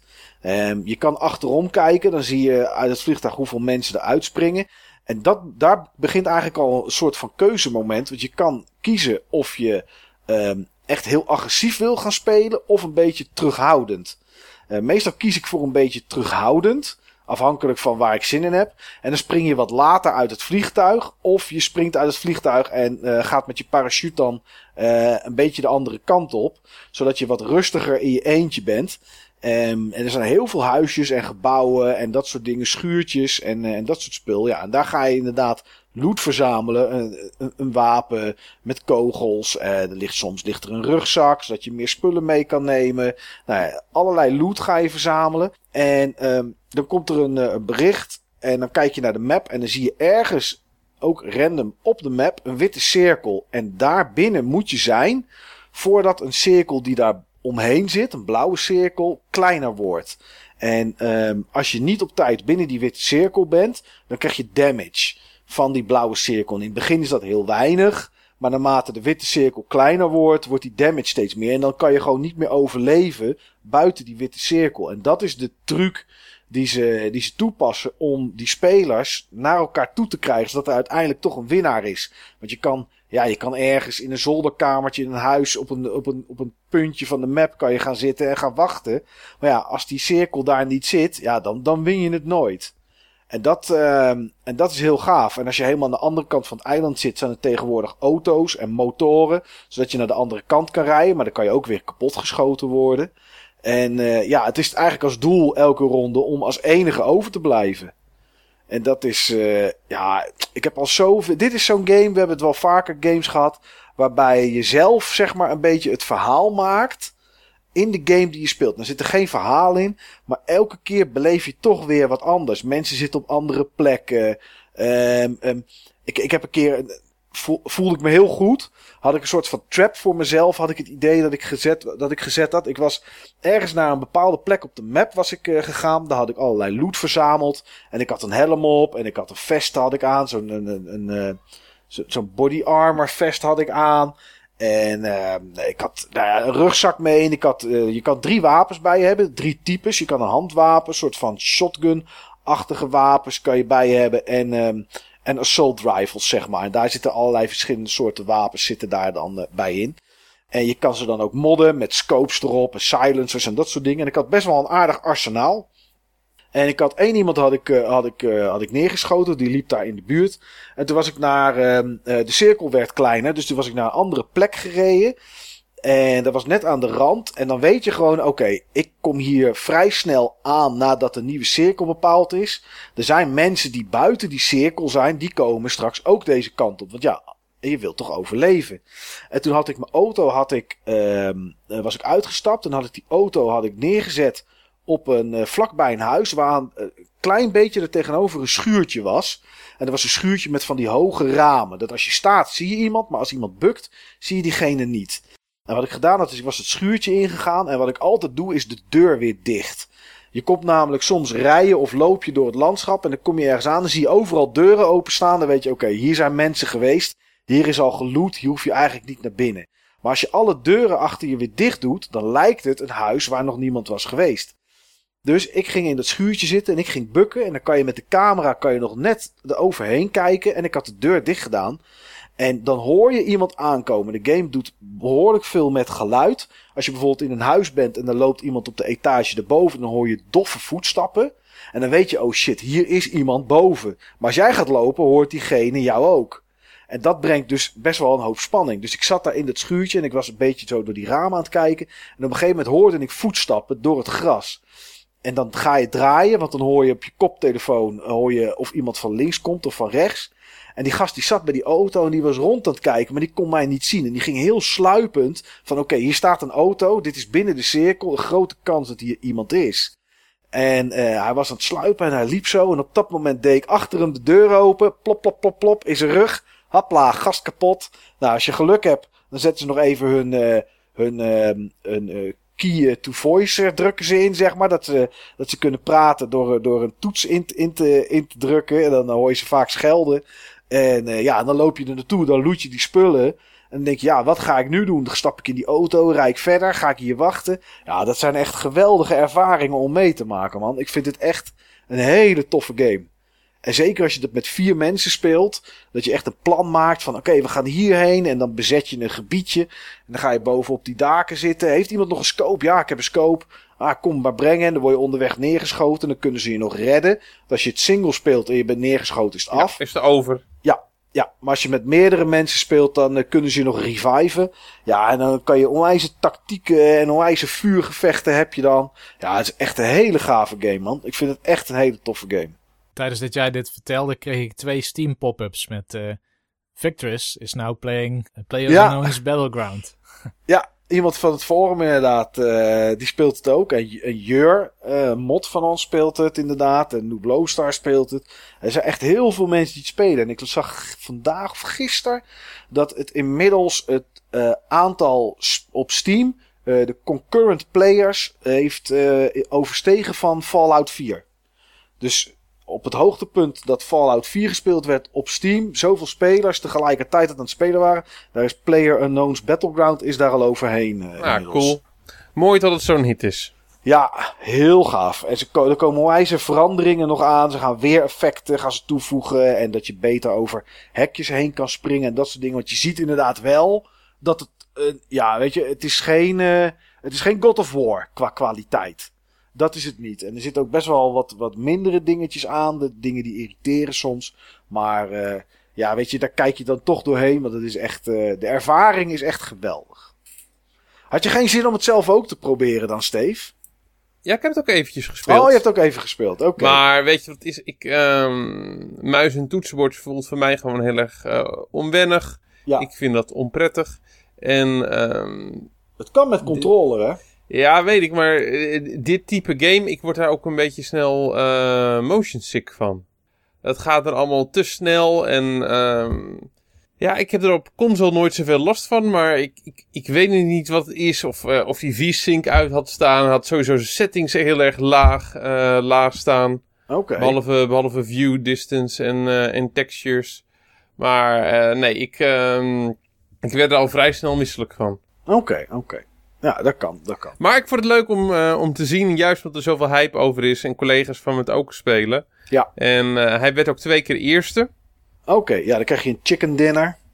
Tenminste, oh, dat, ja. Is, dat, ja, dat is de tekst die er staat. Winner, winner, chicken dinner. Dat is het dan, punt. Okay. En heb je gewonnen. Hij werd in ieder geval eerste. Dus, ja. Uh, dat vond ik gaaf. En ook ja. hoe methodisch die het benaderde. Van ja, nu moeten ze daar wel vandaan komen. Joh, we gaan natuurlijk niet hieruit. We gaan natuurlijk niet op die twee af. Want we, met wat geluk knallen ze elkaar af. Kijk, ik zei het toch. En um, ja, dat, uh, dat vond ik wel gaaf. Ja, nee, is, is ook. En kills maken voelt ook echt goed. Uh, ik ben er nog niet extreem goed in. Maar ik zie wel eens streams en dan zie je mensen die hebben gewoon 11 kills.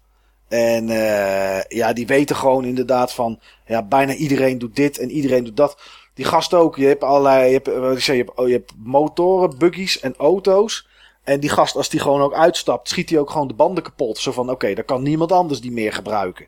Ja, dat zijn allemaal van die dingetjes. Dat, ja, daar moet ik nog even, even goed in komen, zeg Ja, uh, Noopy deed zeg maar ook alle, alle deuren weer dicht. Ja. Zodat het echt leek alsof er gewoon niemand geweest was. Ja, dat doe ik inderdaad ook. En dan uh, ga je gewoon zitten, als je daar zin in hebt. En wachten. En je hoort vanzelf voetstappen aankomen. En dan gaat de deur open. Plop, plop, plop, plop. En uh, weg, met die, weg met diegene. Ja, ja, dus dat was wel uh, heel tof. En wat ik, en wat ik, wat ik in het begin echt aan moest wennen is, je pakt een wapen op en je pakt kogels op, maar dan moet je zelf op reload klikken. Ook al pak je eerst het wapen op en dan de kogels, of eerst de kogels en dan de wapen. Uh, je moet zelf reloaden. En als je gaat lopen tijdens de reloaden, stopt die ook met reloaden. En dat was, uh, ik heb een paar keer in het begin gehad dat ik, ik vlug wapen, vlug, vlug kogels. Ja, daar staat iemand. Klik, klik, klik, klik. Oh, damn. Ik heb niet op reload gedrukt zelf. Dat is echt, uh, echt even wennen. Nou, dat is wel, uh, dat is wel heel Maar wel leuk. Maar wel leuk. Ik heb zelf ook nog een shooter gespeeld. Wat heb je gespeeld? Ja. De Destiny 2 beta. Oh, ik, nou, ik, ik hoopte al wel dat je het erover ging hebben, Steve. Want ik, ik was zelf, dat weekend was ik weg, dus ik kon het niet spelen. Kijk, ik geloof eind augustus nog een keer de kans om het op PC te doen. Ik geloof 28 augustus of zo. Dus dan ga ik dat nog maar proberen. Maar hoe was het? Ik, um, ik heb ervan genoten. Oké. Okay. Ik heb het niet extreem lang uh, gespeeld. Ik zag daar niet zo de noodzaak uh, van in, want het is maar een beta. Uh, maar ik heb er zeker uh, aardig wat... Nou, ik heb er denk ik een uurtje of vijf in zitten. Mm -hmm. Vijf, zes. Nou, ik heb wel, vond ik toch eventjes uh, mooier om aan uh, Destiny 2 uh, te ruiken. het was Destiny. Maar op, op andere dingen voelde het wel echt anders. Oké, okay, dus het is... Het, Oké, okay, dat is wel goed, denk ik. Ja, ja, nee, ja zeker, zeker. Um, wat direct enorm opviel. Eerste missie. Um, veel meer storytelling. Uh, storytelling via cutscenes. Uh, storytelling in-game. Oké. Okay. Uh, je had zeg maar een aantal karakters. Die, die een soort van mentors voor je, voor je zijn. En waar je continu bij aanklopt in de tower. En die hoor je dan vaak ook praten in missies. Want dat ze je bepaalde orders geven.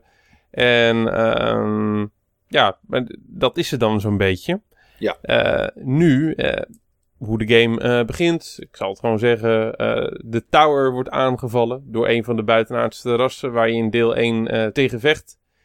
die, hebben, die hebben je verrast en um, die, die vallen echt met, met man en macht de tower aan en die weten door alle defenses heen, heen te breken.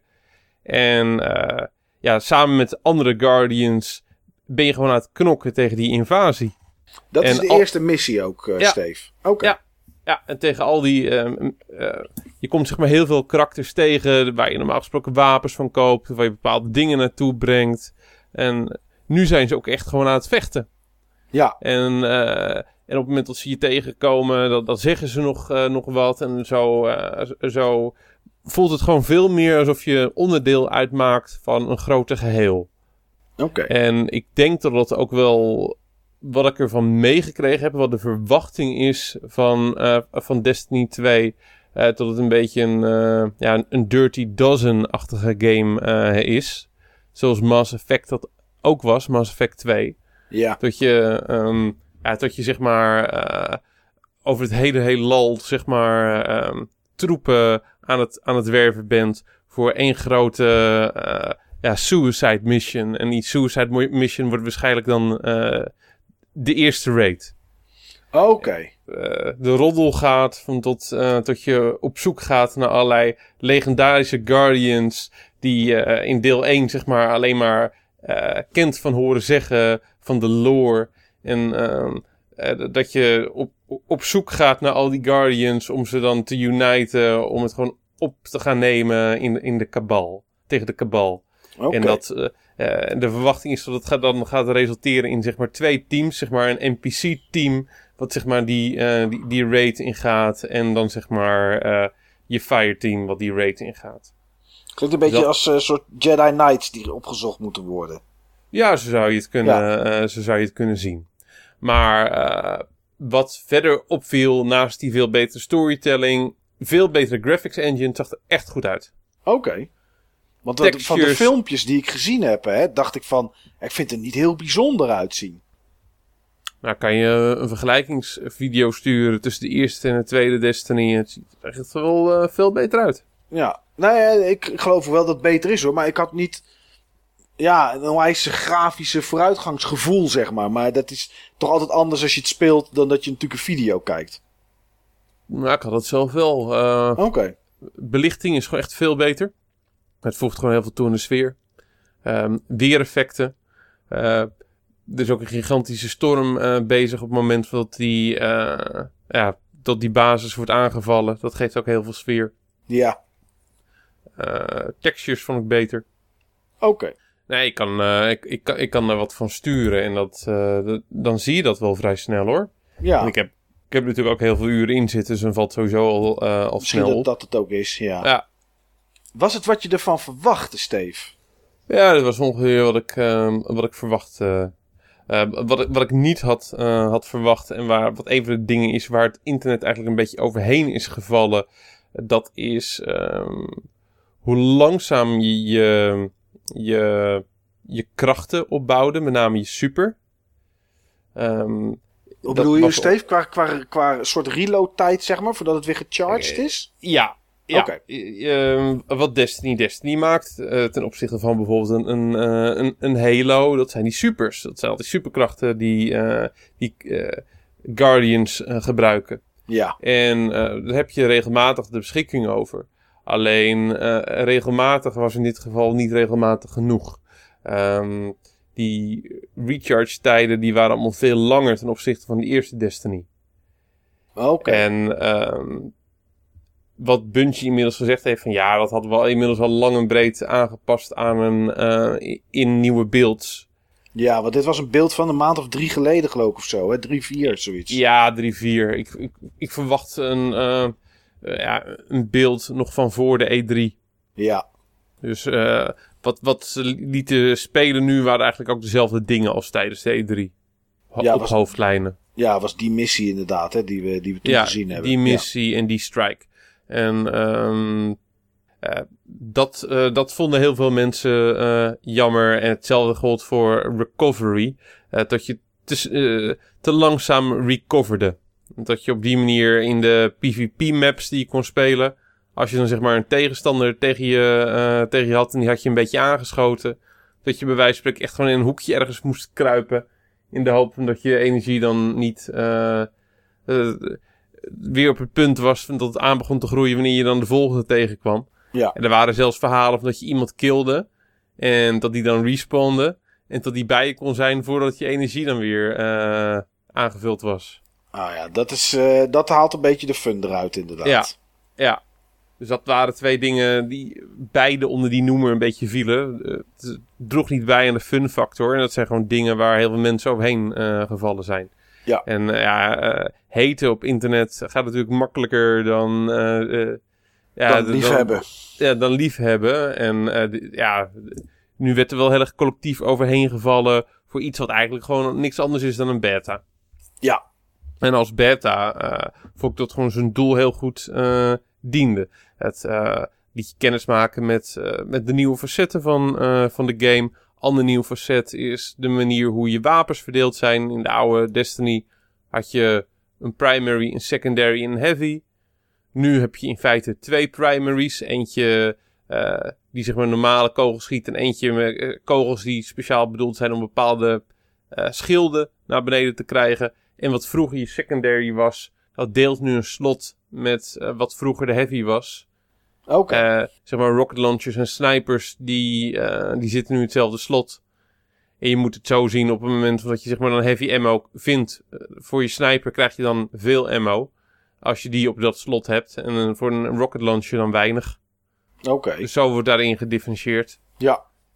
Eh, ja, dat, dat zijn die dingen. Dat moet je, je moet eerst gewoon kijken van hoe dat, hoe dat uitpakt. Over een, over een campaign en hoe het dan voelt. Ja. Ja. Nee, ja, zo'n beta is natuurlijk ook voor Bungie Ja. om de servers te testen. Ja, En dat, dat. soort dingen allemaal. Dat. Dus dat is, eh, ja. Je moet er nog niet te Classes. zwaar aan tikken. nee. eh classes hebben we allemaal weer kunnen spelen. Ja, Ehm, ik vond een aantal van de nieuwe en bijgestelde classes vielen me wat tegen. mhm. Eh, met name de classes van de Warlock, die vielen me tegen. Dat was zeg maar mijn main character in de eerste Destiny. En eh, ik, ik ging dan zeg maar een van de nieuwe classes spelen van, ehm, van, eh, van de Warlock. Die heeft een super waarbij je zeg maar vlammende zwaarden kan, eh, kan gooien. ja. Ehm, je had zeg maar bij de Titan had je zeg maar ook zo'n soort klas. Die gooide vlammende hamers. En die vlammende hamers, op het moment dat je hem 20 meter zeg maar van iemand eh, gooide, dan raakte je zeg maar iemand alsnog. Dat was best wel OP in eerste instantie. Eh, nou, die vlammende zwaarden hadden daar geen last van. Oké. En dat is een, dat is een understatement. Nee, echt, dat was echt eh, veel te precies. Dat, dat voelde ik niet. eh, ik vond het nog niet heel erg krachtig. En toen Nee. ging ik zeg maar in de oude klas eh, spelen. Ehm, de Voidwalker, die heeft een soort van groot projectiel wat je, ehm, wat je, wat je gooit. Dat ging in eerste instantie heel erg snel. En had best wel een, een, een breed bereik. Dat was nu een soort, veranderd in een soort van Goku-bol, noem ik het. Eh, echt eh, zo'n bal die charged en vervolgens gaat hij echt gewoon eh, naar, naar de vijand toe. Homt hij ook een beetje. Dat was best wel langzaam. Voelde ten opzichte van de oude Voidwalker wat underpowered. Maar, ehm, ik heb ook met een andere character gespeeld, de Titan. Oh, fantastisch. Oké. Fantastisch. Die had ook een nieuwe subclass, de Sentinel. Ehm, die was gebaseerd op een defensieve eh, subclass. eh, die in de eerste game eh, zat. Alleen deze, nu, had, nu hebben ze een beetje zeg maar, een hybrid van gemaakt.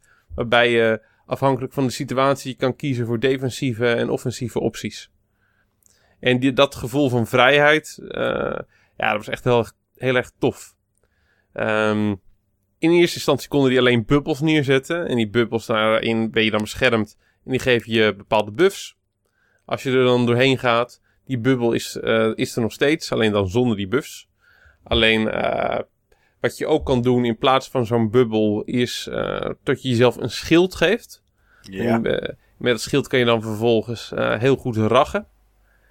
En eh, dat kan je à la Captain America één of meerdere keren werken. Oh, oké. Dat is wel... En dat ricocheert dan echt alle kanten op. En dat was wel heel erg tof. En eh, naast die bubbel heb je nu ook een soort van tweede eh, kracht die je een stuk vaker kan gebruiken. Eh, een soort van muur die je neer kan zetten. En dat is zeg maar of een volledige muur. Dat je daarachter kan schuilen en eh, eh, daarachter dan kan, aan de zijkanten kan pieken om, om te schieten. Maar je kan hem ook neerzetten als een soort van halve muur. Dan moet je zeg maar steeds bukken en dan weer opstaan. En als je zeg maar die halve muur neerzet, dan elke keer als je bukt achter die muur, en hij blijft best wel lang staan, worden je wapens automatisch gereload. Oh, En, en ook die van je teammates. oh Dus ook dat- nog. Ja, dus eh, nee, gewoon om dat, met dat soort dingen te kunnen, straks te kunnen spelen en dat te kunnen tweaken met bepaalde upgrade eh, nodes die nu nog ontbraken. Ja, daar heb ik wel zin in. Oké. Overal dus best wel een goede indruk achtergelaten, die beta. Ja, zeker PvP-mode ook. Vond ik ook eh, leuk. Is allemaal wat, eh, wat trager. Maar dat, eh, dat, dat ligt me eh, wel. Het lijkt wat meer op, eh, op Halo dan op de eerste Destiny qua, eh, qua tempo. Maar nogmaals, het is een beta. Eerst maar zien van wat er allemaal nog wel of niet wordt bijgesteld. Ja, ja. Kijken hoe dat, eh, hoe dat uitkomt. Oké, nice. Nog iets anders dat je denkt, daar wil ik het snel over hebben? Of eh, was dat Nee, voor deze Nee, ronde? dit was hem eh, voor nu. Oké, nou ja, ik had dus op mijn lijstje zelf staan eh Player Unknown's Battleground, maar die hebben we inmiddels eh, gehad. Ja, daar heb ik je al aan geholpen. Ja, dat is, eh, dat is netjes. Ik had geen Splatoon 2 of ARMS op mijn lijstje staan. Dus ik heb nog wel iets anders staan. Twee dingen. En ik bewaar dan het, het, het zielige verhaal voor de, voor, voor de tweede game. Ehm, ik heb ehm, ja, ook een soort beta gespeeld, moet ik het denk ik maar, maar noemen. Maar niet van een multiplayer game. Eh, het was ook niet thuis, helaas. Maar eh, het was bij eh, Bethesda op kantoor. En daar heb ik Wolfenstein 2 de New Colossus gespeeld. Ehm, ik was natuurlijk, ja, volgens mij in onze E3-uitzending uh, best wel happy met, met de komst van Wolfenstein 2. En um, ja, ik was ook wel erg blij toen Bethesda vroeg of ik, of ik langs wilde komen om het te spelen. Ik krijg wel vaker dat soort uitnodigingen, maar nou, meestal hou ik het een beetje af. Niet omdat ik geen zin heb om er naartoe te gaan of omdat het me vrije tijd kost. Maar ja, wonende in Enschede is eigenlijk alles heel ver weg. En ik kan je vertellen, Bethesda's hoofdkantoor zit in Eindhoven. Vanaf Enschede is dat ook een heel eind weg. Maar goed, twee uurtjes rijden heen en terug. Maar ik moest daar in de buurt nog iets doen. Dus het, op zich was dat allemaal prima te doen. Ja, aangekomen bij Bethesda. En dan kregen we wat uitleg over. voor de mensen die het nog niet, nog niet gespeeld hadden. Of die de eerste game niet gespeeld hadden in dit geval. Um, en we mochten twee missies spelen. De eerste was uh, de eerste missie die je zeg maar doet nadat de intro geweest is. Dus echt de eerste missie van de game. En de tweede was, uh, was een, stukje, een stuk later in de game. Um, ja, de game begint met, uh, met BJ Blazkowicz. Wat, um, die ook in het eerste game speelde. Alleen ja, het einde van die game is: leeft hij nog wel of leeft hij niet? Nou ja, iedereen die de trailers gezien heeft, uh, kan er niet omheen, zeg maar. Hij, hij leeft nog. Alleen je bent wel behoorlijk, uh, behoorlijk beschadigd. En je, de game begint als je net vijf maanden in een coma hebt gelegen. En je bent eigenlijk uh, ja, een soort half kastplantje. Maar wat je nog wel kan, en wat dan ook nodig is, is dat je je rolstoel vooruit kan duwen en kan schieten. En daar begint de eerste gekkigheid uh, van machine games die, uh, die de game gemaakt heeft. Want je zit dus gewoon letterlijk met twee guns, als je er twee hebt. En het kunnen verschillende zijn of wat dan ook, in een rolstoel. Waarmee je door een soort ja, onderzeeër, denk ik dat het is. Want ik ben niet, ik ben niet, nee, ik weet zeker, want ik ben wel even boven geweest. Ja, een onderzeeër is het. En daar rol je dus doorheen met je rolstoel, terwijl je nazi's aan het kapot schieten bent. Uh, ja, dat is best wel apart. Uh, het, is, het is super leuk om te spelen. En wat ze, uh, rolstoel is natuurlijk niet zo wendbaar, normaal gesproken. Maar ja, hij is in de game iets wendbaarder dan dat het uh, normaal zou zijn. En het eerste wat me gelijk opviel, en wat ik ook, wat ik ook vroeg, was: uh, is het de ID6 engine? Oftewel dezelfde engine als die van Doom? Nou, dat is het. Dus um, ja, het, het loopt gewoon super snel. Het, is, uh, 60, het speelde sowieso op 60 frames per seconde. Speelde op PC. En het ziet er echt geweldig goed uit. Um, en doordat je zo gehavend bent, lopen je hitpoints niet verder op dan 50. De hele game, ook in het tweede gedeelte wat ik speelde, heb je maar 50 hitpoints. Je kan wel overload doen. Dat kon in de eerste game ook. Dan pak je meer op dan dat het is. En dat loopt dan langzaam weer terug. Alleen wat ze nu gedaan hebben is dat het schild wat je kan hebben, je armor, die kan oplopen tot 200 om het weer een beetje, weer een beetje recht te trekken. De tweede missie die ik speelde was uh, in New Mexico. Vlak in de buurt bij Area 52. En het was de bedoeling dat ik daar naartoe ging. Want daar zit een, uh, een basis uh, van de Duitsers. Om daar met een kernbom die verstopt zit in een brandblusser als vermomde uh, uh, brandweerman die daar zeg maar af te gaan leveren om de hele boel op te blazen. En wat ik daar heel gaaf aan vond aan, uh, aan die missie was dat um, um, ja, er zit een hoop humor in die eigenlijk net niet kan. En die vind ik toch wel heel schitterend. Ik, um, ik liep over straat en er liepen twee leden van de Koekoeksclan liepen daar. En die kwamen een Duitser tegen. En uh, die Duitser vroeg hoe het met hun Duits ging. En daar gingen ze dan een beetje mee staan oefenen. En dan kregen ze op een flikker. Omdat ze dat niet, uh, omdat ze dat niet goed konden. Omdat ze. Uh, wat was het? Volgens mij was het danken of zo. Kregen ze niet goed uit de mond. Of, of guten taak. Ik weet niet wat het was. Maar iets, iets konden ze niet goed uitspreken. En toen liep ik een stukje verder. En daar waren gewoon twee of drie mensen aan het discussiëren over slavenhandel. En er was iemand die zei van ja, ik ik, ik moet nog een paar slaven hebben. Ja, ik ken nog wel iemand uh, die een paar slaven heeft. En die levert altijd hele goede slaven af. Allemaal van dat soort dingen dat je denkt, ja, eigenlijk kan het net niet om het daarover te hebben. Uh, die zitten erin. Uh, de, de, de hoofdtegenstander is een, ehm, is een vrouw die ook in de eerste game zat. En die daar de game overleeft. Die heeft ook een dochter. En die is een stukje te dik, zeg maar. Ja, er zitten ook hele foute grappen in over dat zij te dik is. En de, de kamer wordt regelmatig doorzocht. En dan vinden ze daar weer een stuk taart. En dan krijgt ze, dan krijgt ze daar weer commentaar over. En dan wordt ze afgezeken. En weet ik wat allemaal. Het is, de humor die erin zit is echt, uh, echt heel erg fout. Um, en dat bevalt mij dus wel, want dat vind ik wel leuk. Maar het is, uh, ja, het is, ik heb anderhalf uur gespeeld nu, denk ik, in die twee missies. Toen liep helaas mijn beeld liep vast. Nou, dat, wist, uh, dat was al van tevoren bekend dat er een bepaald punt in zat waarop het, uh, op dat kon gebeuren. Dus ja, ik, uh, ik heb de tweede missie niet helemaal uit kunnen spelen. Maar ze hebben nieuwe wapens erin die, ja, die behoorlijk krachtig voelen. Nieuwe tegenstanders die je op andere manieren moet benaderen. Er liep een gast in een heel groot gepanzerd pak. Ja, als je, als je daarop begint te schieten, dan kan je het op een gegeven moment wel winnen. Dat is punt niet. Maar het makkelijkste was eigenlijk om erachter te sluipen en een slang los te trekken. Als een soort van vloeistof om dat pak uh, in leven te houden. En daarna met een mes eronder te steken en hem uh, op die manier om te leggen. Uh, dus dat, dat, dat soort dingen zijn gaaf. een hakbel zat erin als wapen. Daar kon je ook behoorlijk, behoorlijk toffe moves mee doen. Ja, ik, als iedereen, iedereen die deel 1 gespeeld heeft en die dat interessant vond, die kan uh, 100% uh, zijn geld zetten op deel 2. Want het was echt een, een hele toffe game. En ik was blij dat ik het in ieder geval vast even heb kunnen spelen. En daar heb ik graag, graag wat uurtjes voor in de auto gezeten om dat, om dat te doen. Um, een andere game waar ik het even over wil hebben, maar boeit eigenlijk de game niet zo meer als meer het verhaal eromheen. Ik was vorige week een weekje op vakantie. Ik was niet in het buitenland, was gewoon in Nederland. Zaten we ergens op een eh, vakantiepark, even een weekje weg.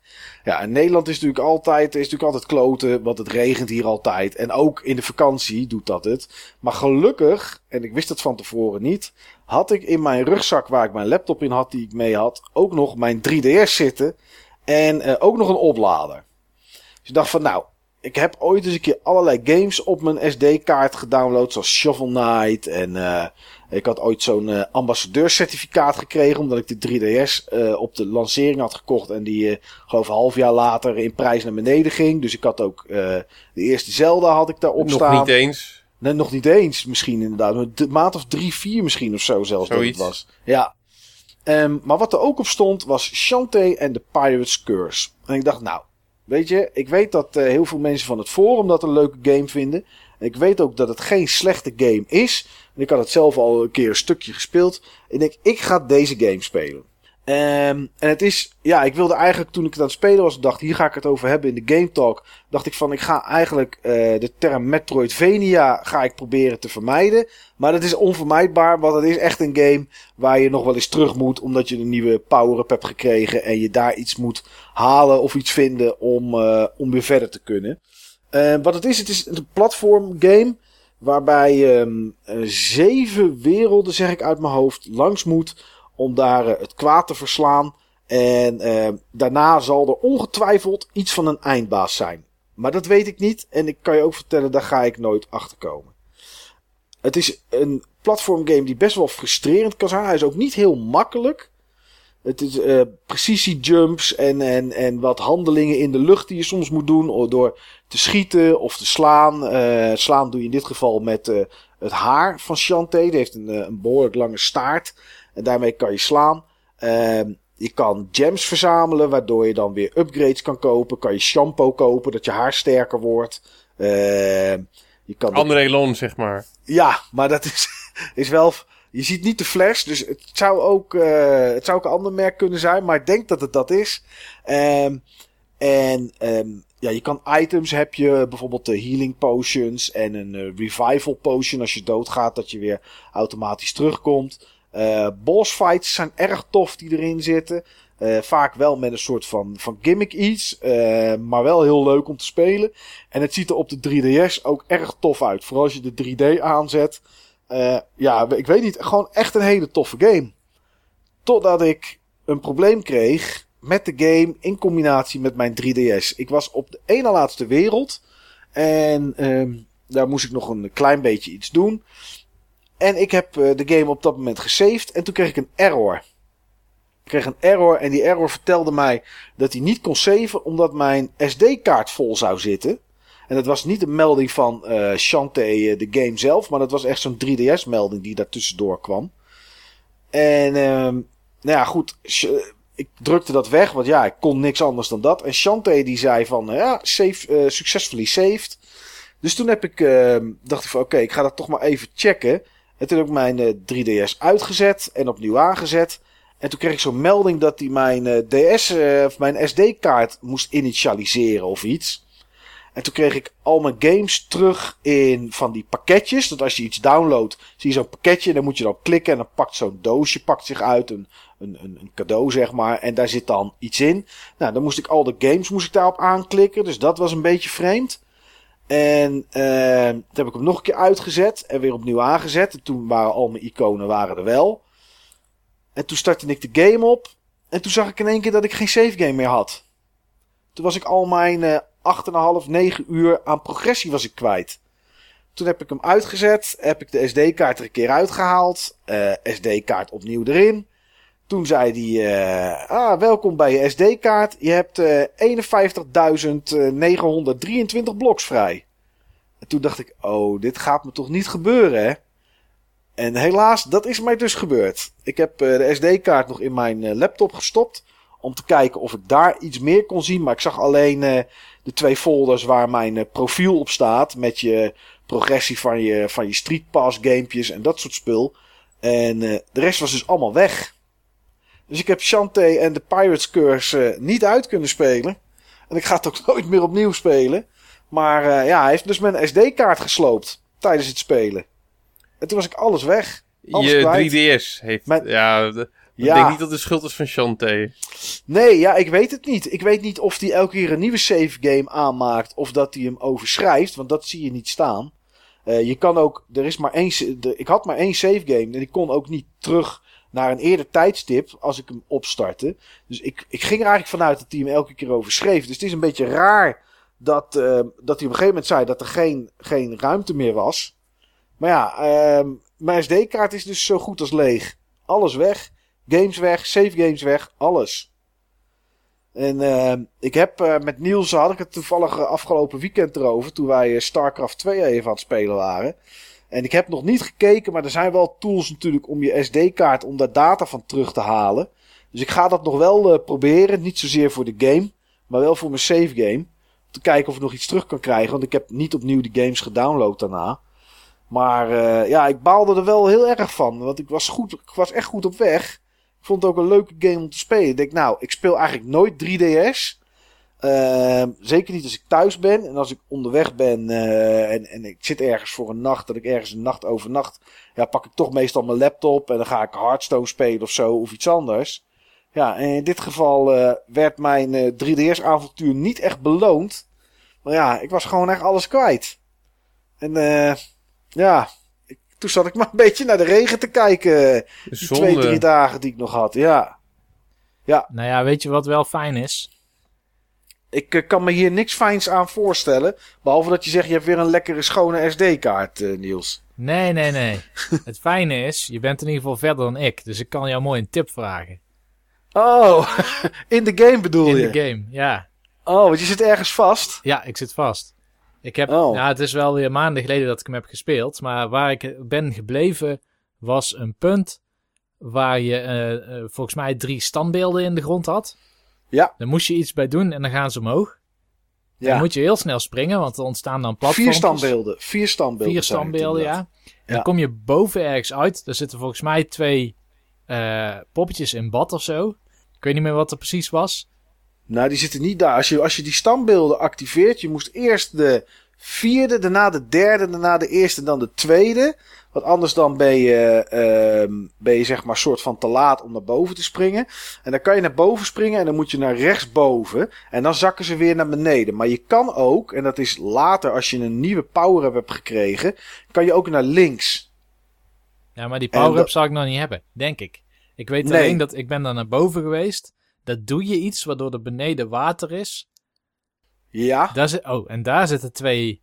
eh, Daar, staan twee, daar staan twee dames. Ja, er zit een. eh, een, eh, een, ehm, een, een, een, Zij moeten water beneden hebben om, om, om een bad iets te doen of zo. Of om iets te laten groeien.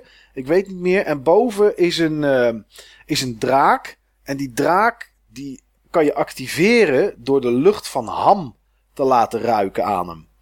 En dan gaat hij kwijlen, zeg maar. En dan, dan komt er water uit. Ja, dat is mij gelukt. En daarna dan weet ik gewoon niet wat ik moet doen. Ja, dan kan je naar beneden. Want je kan dan, als je springt en je drukt op, uh, volgens mij is het de rechts, rechtse knop of zo. Dan doe je een soort van dash naar beneden. En dan kan je dat bad, waar dat water dan in zit, kan je die stenen eronder kan je kapot maken. Zodat het verder naar beneden loopt. Aha, dat zal ik moeten doen. Dat zou je denk ik moeten doen. Ja, dan pik ik het wel weer een keer op. Want ik vond het ook wel een leuke game. Het is echt een leuke game. Het is een onwijs een goede platform. Maar het is, er, zit, zit wel humor in die niet te kinderlijk is. Uh, je, kan je hebt allerlei items. Weet je, elke level gebeurt ook wel iets, iets nieuws. Uh, of je missies worden anders. Ik heb ook een keer een missie gehad waarbij ik iemand moest dragen. En waarbij je dus niet kan schieten of wat dan ook. Maar echt alleen kan platformen. En er zit echt wel pittige, pittige stukjes tussen. Maar het is, ja, ik weet niet. Het, is uh, gewoon rewarding om te spelen. Het ziet er leuk uit, het speelt goed, de controls zijn echt prima. Ja, echt een, uh, echt een toffe game. Maar ik, uh, ja, tenzij een, een, een delete actie nog iets uithaalt op mijn SD-kaart, zal ik het waarschijnlijk nooit meer spelen. Maar uh, ja, echt een leuke game om te doen. Way Forward heeft, echt, heeft er echt een leuke game mee gemaakt. Waar we soms ook verdrietig van worden, is, uh, ach jongens, er zijn altijd zoveel mooie bruggetjes te maken. Zijn de games waar we het misschien wellicht, misschien ook wel niet, in het hoofdonderwerp over gaan hebben. Uh, rip-offs of, uh, of, of clones van games die gemaakt zijn um, door de jaren heen. Dus ja, we pakken. Iemand maakt een game en iemand anders denkt, ja, dat kan ik ook. En die maakt er een clone of een rip-off van. En we gaan eens kijken wat voor titels ons zijn bijgebleven in het hoofdonderwerp.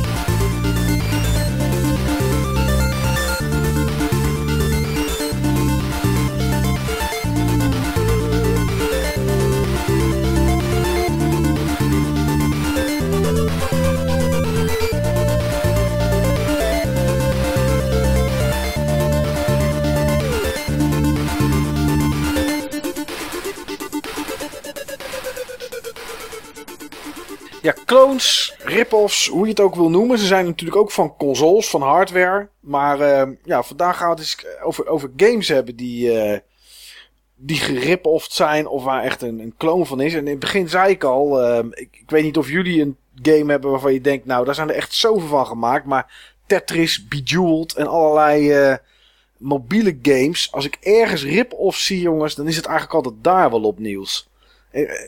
Is dat een gevoel wat jij deelt? Uh, ja, daar zie je wel de meeste van. Gemakkelijk te maken, snel te maken, goedkoop te maken. En uh, zo populair vaak ook, dat het ja. best wel usual suspects zijn om uh, te klonen. Ja, ja, al die, al die King games, zeg maar, die er zijn. Wat dacht je van al die Flappy Birds die er ooit waren? Oh, zo. Oh, praat me daar niet over.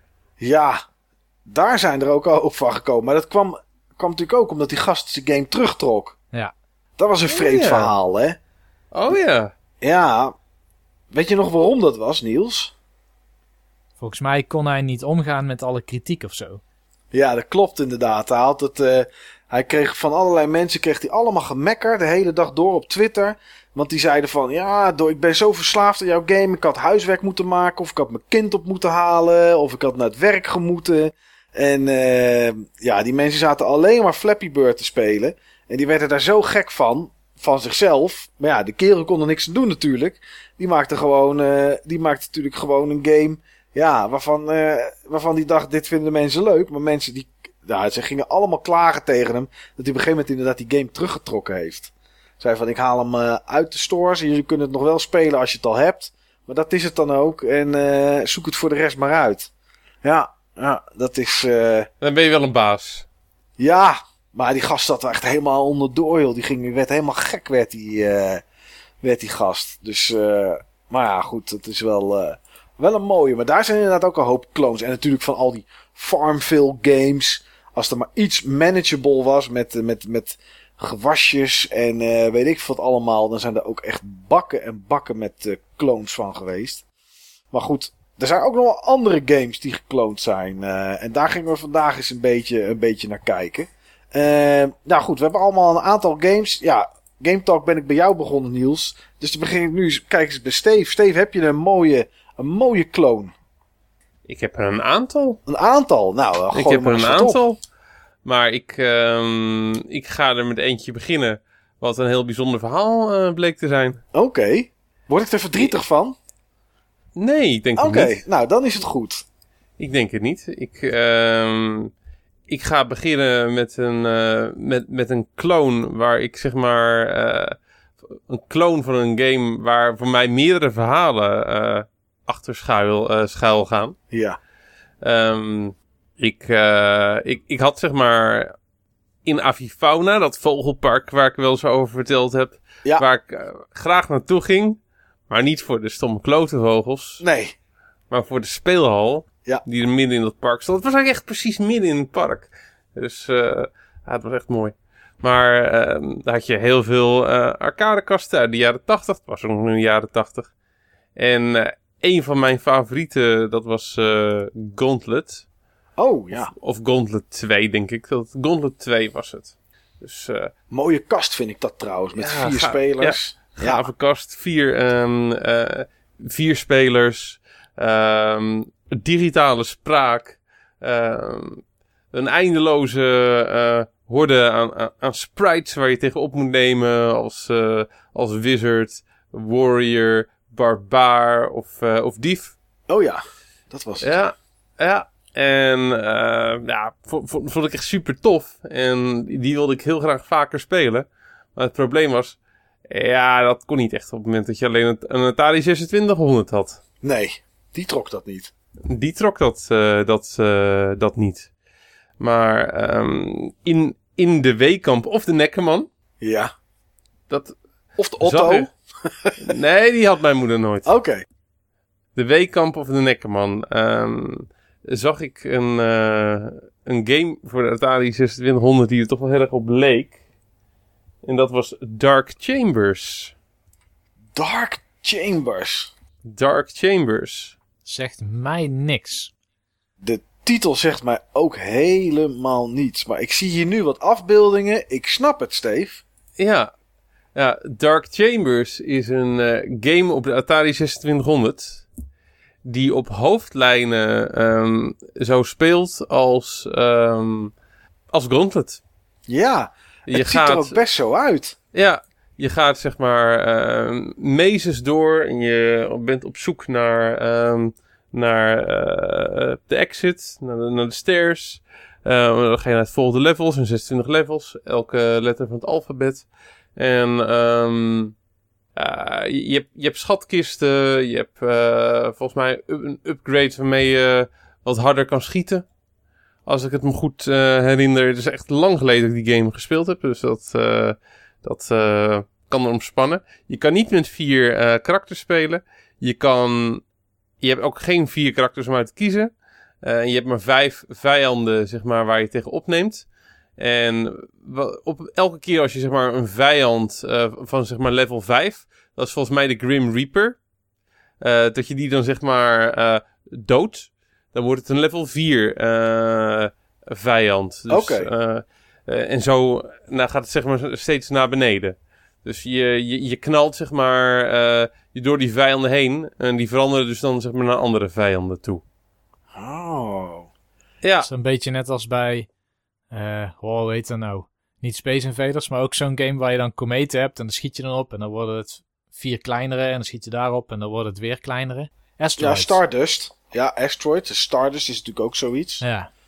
Moet ik Ja. me zoiets daarbij voorstellen? Eh, zo kan je het zien. Alleen ze splitsen, ze splitsen zich niet. Nee, oké, ze worden gewoon andere varianten van. Ja, Ja. er wordt nog een andere variant er, eh, ervan. Ik zit, En, nu- eh, ik zit te kijken hè, naar, die, naar die Atari 2600 versie. Maar als je dan kijkt naar de Atari 7800 versie, dat was natuurlijk een andere console. Ja, die had Die- ik dan niet. Nee, da- daar lijkt het best wel op Gauntlet. Maar dat, jongen, ik vind, ik zou bijna zeggen, Steve, chapeau dat je dit erin gezien hebt eh, in die tijd. Want het ziet er echt wel beroerd uit hoor. Wat Ja, toen niet. Hè. Dit, was Nee, echt mijn, eh, dit was een van mijn favoriete spellen op de Atari 2600. Oké. En ehm, ja, het, het, het was... eh, ik, ik was op een gegeven moment was ik zo klaar met die Atari 2600. Ik begon echt een hekel aan te krijgen. Ja. Eh, met name, zeg maar, toen al die Nintendo plaatjes in de boekjes verschenen... en ik alleen nog maar die Atari 2600 had... Ja. Met allemaal van die éénscherm games. En dat je, dat je echt een hoog abstractie eh, gevoel moest hebben. Ja. Om zeg maar eh, chocola van, eh, van te maken. Maar Dark Chambers, daar heb ik altijd heel veel liefde voor gehad. Oké. Dark Chambers is ook de enige game ehm, ooit die ik gespeeld heb met mijn oma. Oh. Is En- het die oma, Steve? Die oma inderdaad. Ja, ja. Ja. En oma was daar nog best goed in.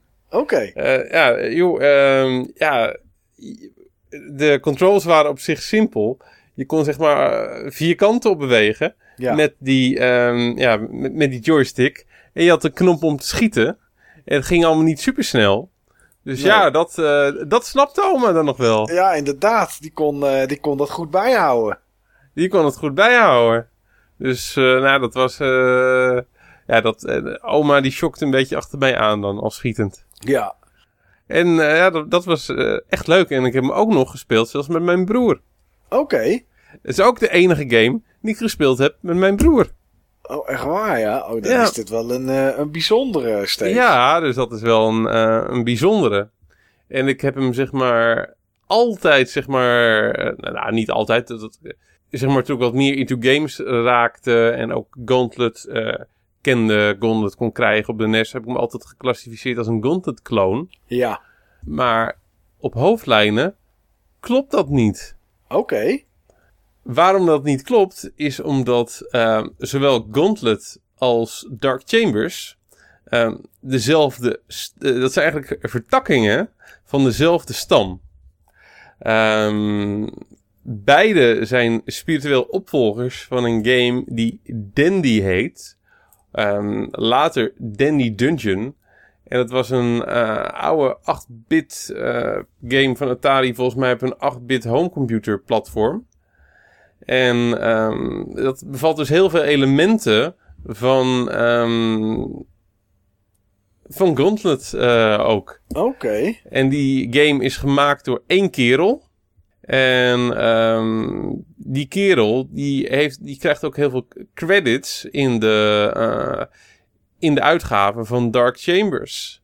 Oh, Dus ehm, bizar. ja, ja. Dus eigenlijk ehm, zijn beide spiritueel opvolgers van, ehm, van dezelfde oervader. Eh, een 8-bit homecomputer game. Ja. Alleen eh, de ene is dan zeg maar een, een lijn die eigenlijk bedacht was en uitgekomen is op de arcade machines van die tijd. Ja. En de andere dus op de Atari 2600 en 7800 spelcomputer. Ja, ik zie hier ook screenshots van Dandy Dungeon. Ja, het is eh, wel een klassiekertje, zie ik inderdaad. Ja, en ik weet, ik weet dit nog maar 2,5 uur. Echt, ik zie ook hier staan. Before Gauntlet, there was Dandy Dungeon. Ja. Apart, hè? Ja, Ja. ja. grappig, grappig hè? Ja, heel grappig. Ja. Dandy Dungeon. Oké. Ja, Ja, dus dat eh, Dandy Dungeon heeft geresulteerd in Gauntlet. En in Gauntlet eigenlijk dan weer... ehm wat, wat, eh, Dark Chamber is een stuk later uitgekomen dan Gauntlet. ja. Ehm ja, op... eh, op Dark, Dark Chambers. Chambers. Ja. Grappig. Ja, leuk verhaal ook, Steve. Eh, Ja. en- ja, met je oma en je broer. Grappig hoor. dus deze vond ik dan wel zeg maar de moeite waard om op te nemen. Ja. Nou Niels, probeer dit maar eens te toppen. Steve die start sterk. Ja, nou toppen, dat, eh, dat denk ik niet dat het dan wordt. Dat Nee. hoeft ook niet, hè? Dat hoeft ook Nee, niet. tuurlijk niet. Het is geen wedstrijd. Eh, maar ehm, om het ook zo dicht mogelijk bij mezelf te houden, zoals Steve nu ook deed met zijn voorbeeld. eh, er is een game die heet Ridiculous Fishing. En Ridiculous Ja. Fishing is van Vlambeer. Op eh, Apple. ehm, op de Toch? iPhone in ieder geval. Ja, Maar ik weet niet of dat die daarna ook nog gepoord is. Maar het is een, dat, is, weet ik, dat weet ik ook niet. het is een game toen Rami Ismail en Willem-Jan Nijman, als ik dat goed zeg trouwens, eh, nog studenten waren bij AQ. Ja. Toen werkten ze hieraan. En eh, het is een game waar ze vrij lang aan aan het werk waren. En inmiddels is het ook een groot verhaal geworden. Of het was in ieder geval in 2010, geloof ik. Want toen was ik, dacht ik op de GDC dat zij daar een lezing over gaven. Maar het kan ook 2011 geweest zijn. Maar toen was het een heel groot verhaal. Want eh, zij hadden al heel lang aan die game gewerkt. Tijdens de development ervan ook veel gepost over de game. Laten zien waar ze mee bezig waren, min of meer. En nog voor zij het zelf konden releasen, Ja, kwam een ander bedrijf, Game Nods, uit met Ninja Fishing. ja, ik weet het nog inderdaad. En dat was gewoon En, echt, een, dat was echt een rip-off, zeg maar. Ja, want je komt niet makkelijk op dit idee. Je, je, je vist door, eh, je zit in een bootje en je gooit een hengel uit en dan gaat die haak langzaam naar beneden en eh dan pak je iets op en dat trek je weer naar boven en dan trekt hij het zo hard naar boven dat het allemaal de lucht in vliegt en daarna moet je erop schieten. Dat is de, dat is de game. Ja, Dus het combineert een paar eh, verschillende leuke ideeën. En dat, ja, zoals zij die games uitvoeren, dat, daar voegen ze een soort feel, game feel aan toe, zeg maar, die moeilijk te emuleren is. En Game Nods kwam dus eerder op de markt. En dat is een grote publisher. Kwam eerder op de markt met precies hetzelfde idee. Eh, wat absoluut niet toeval kon zijn. nee. En ik weet nog dat zij. Dat het, het zonk hun echt in de schoenen, de moed.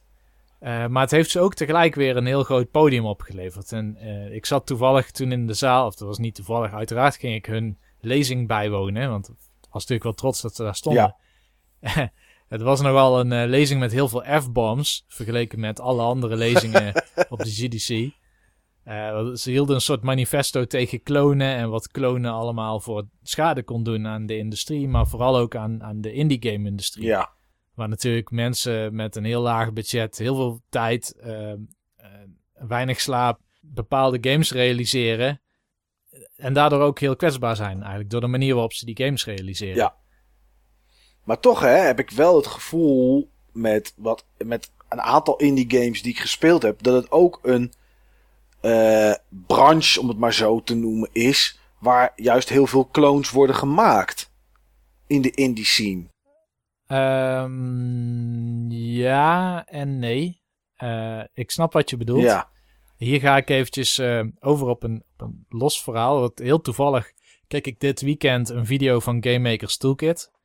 Dat is een serie video's van Mark Brown. En hij heeft op YouTube een aantal analyses van bestaande games. oké. Dus dat, eh, het, het waren in het begin vooral games van Nintendo. Want hij probeert dan te, le- te leren wat zeg maar, de state of the art van game design is.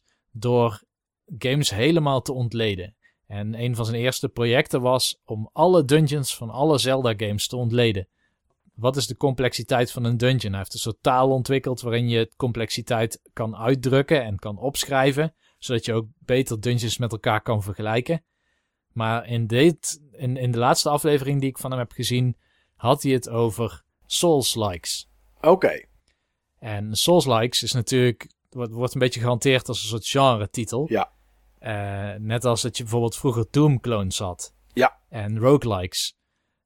En het punt eigenlijk wat hij probeert te maken is dat het eigenlijk kwalijk is om een titel van een game te gebruiken als naam voor een genre. Ja, dat snap ik wel. Maar bij Souls, in dit, geval eigenlijk apart dat we het altijd over Dark Souls klonen hebben. Terwijl daarvoor eigenlijk Demon Souls er was. En dat eigenlijk precies hetzelfde is. Maar we hebben het inderdaad, als we het hebben, eh, nou, onlangs had ik het nog over de Search. En dan ko- ontkom je er eigenlijk niet aan om te zeggen, ja, het is eigenlijk Dark Souls. Maar dan met, met, met, met mechs. Of met dat soort technologie. En ja, Ja. het is omdat, eh, ja, weet je, het is natuurlijk heel moeilijk om dat, om dat niet te doen.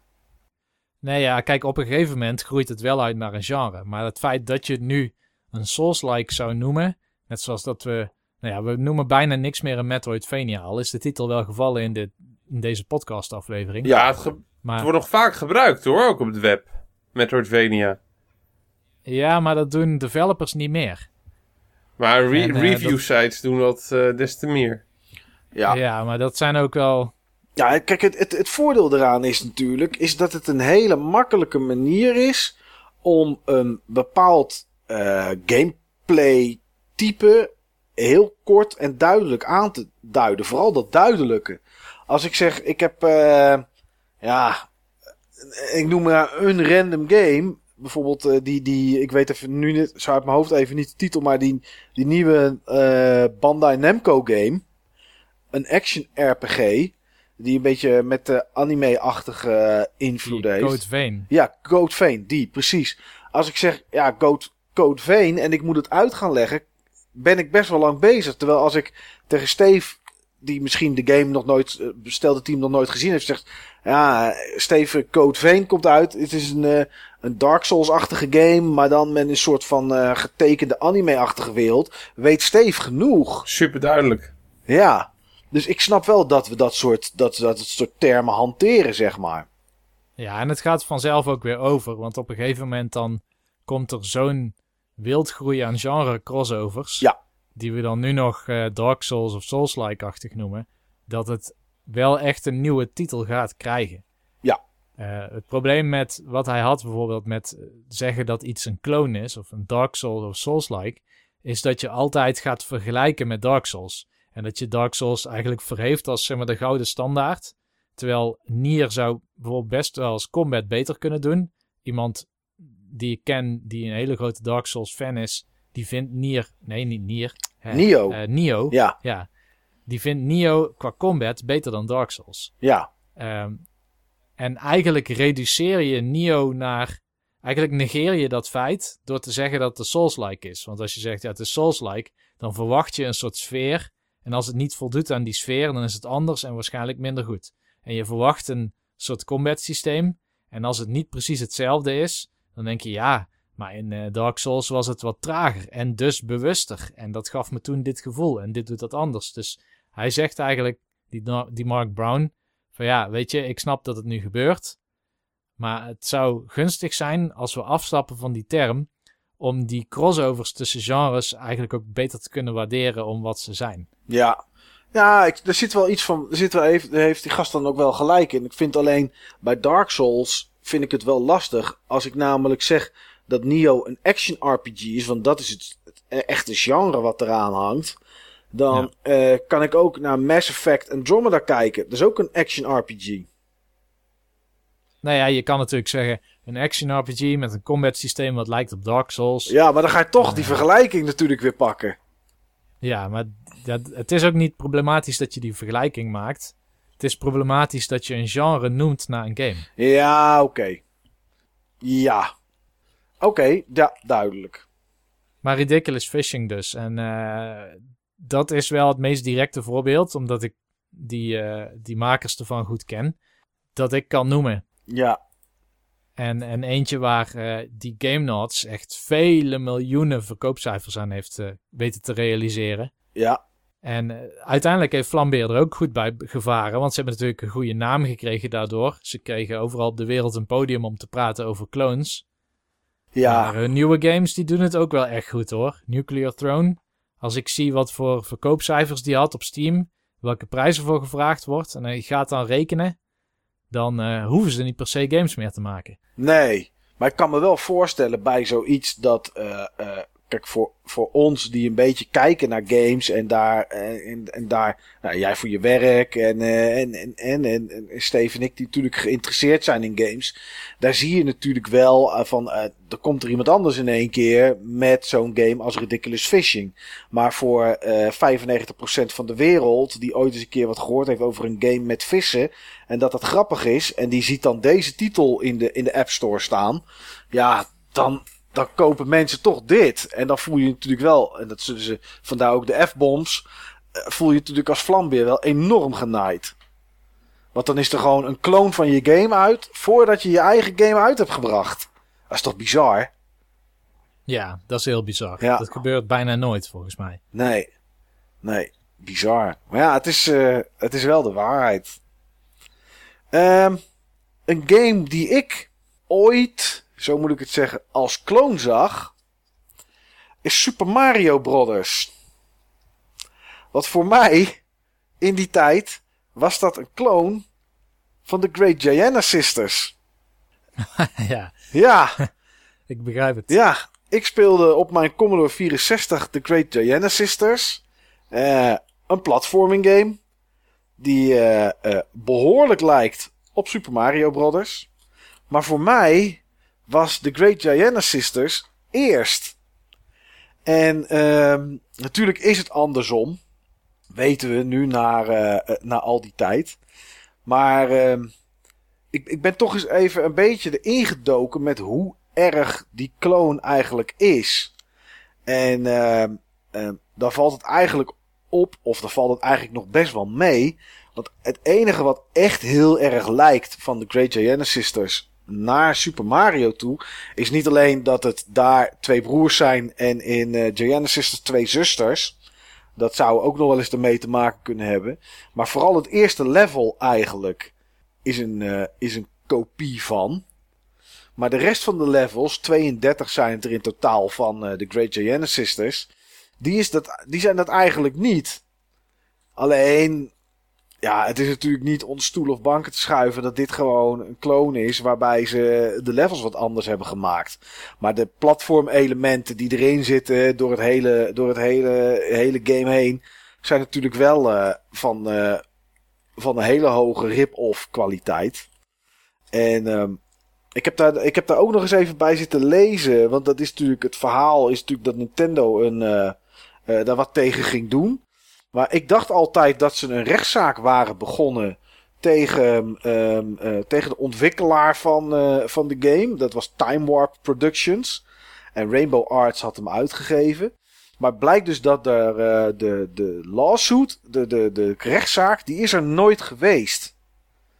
En um, dat is een beetje een, een, een, een, een mythe dat het komt dat, de, dat er een rechtszaak is geweest en dat daarom de games uit de winkel zijn gegaan. Dus dat is het, dat is het niet geweest. Maar um, Nintendo heeft er wel voor gezorgd.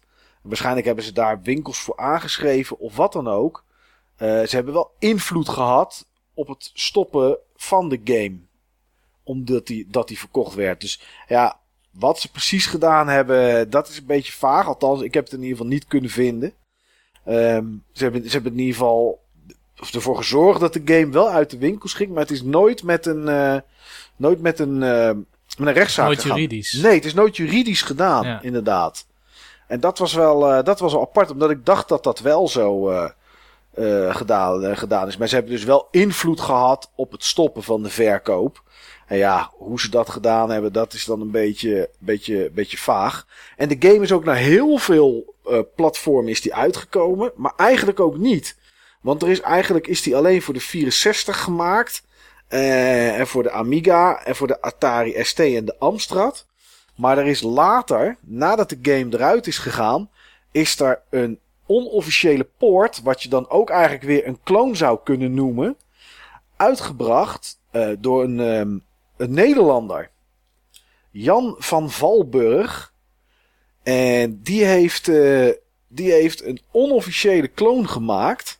En die is naar DOS gekomen, naar Windows, naar Dreamcast, ook naar Nintendo DS. Um, en wat, wat, wat, uh, en bij Ouya, de Ouya is die zelfs naar uitgekomen. En dat was een, uh, een onofficiële clone voor de MSX. En dat was Sunrise, was de ontwikkelaar. En dat was dus uh, één iemand, Jan van Valburg. Dus je hebt eigenlijk heb je Super Mario Bros. Dat is, ja, je kunt niet zeggen dat Great Genesis geen clone is. Al is alleen het eerste level helemaal gekloond. Maar brothers, sisters, wat dan ook. En daar is dan zeg maar een soort clone rip-off van gekomen.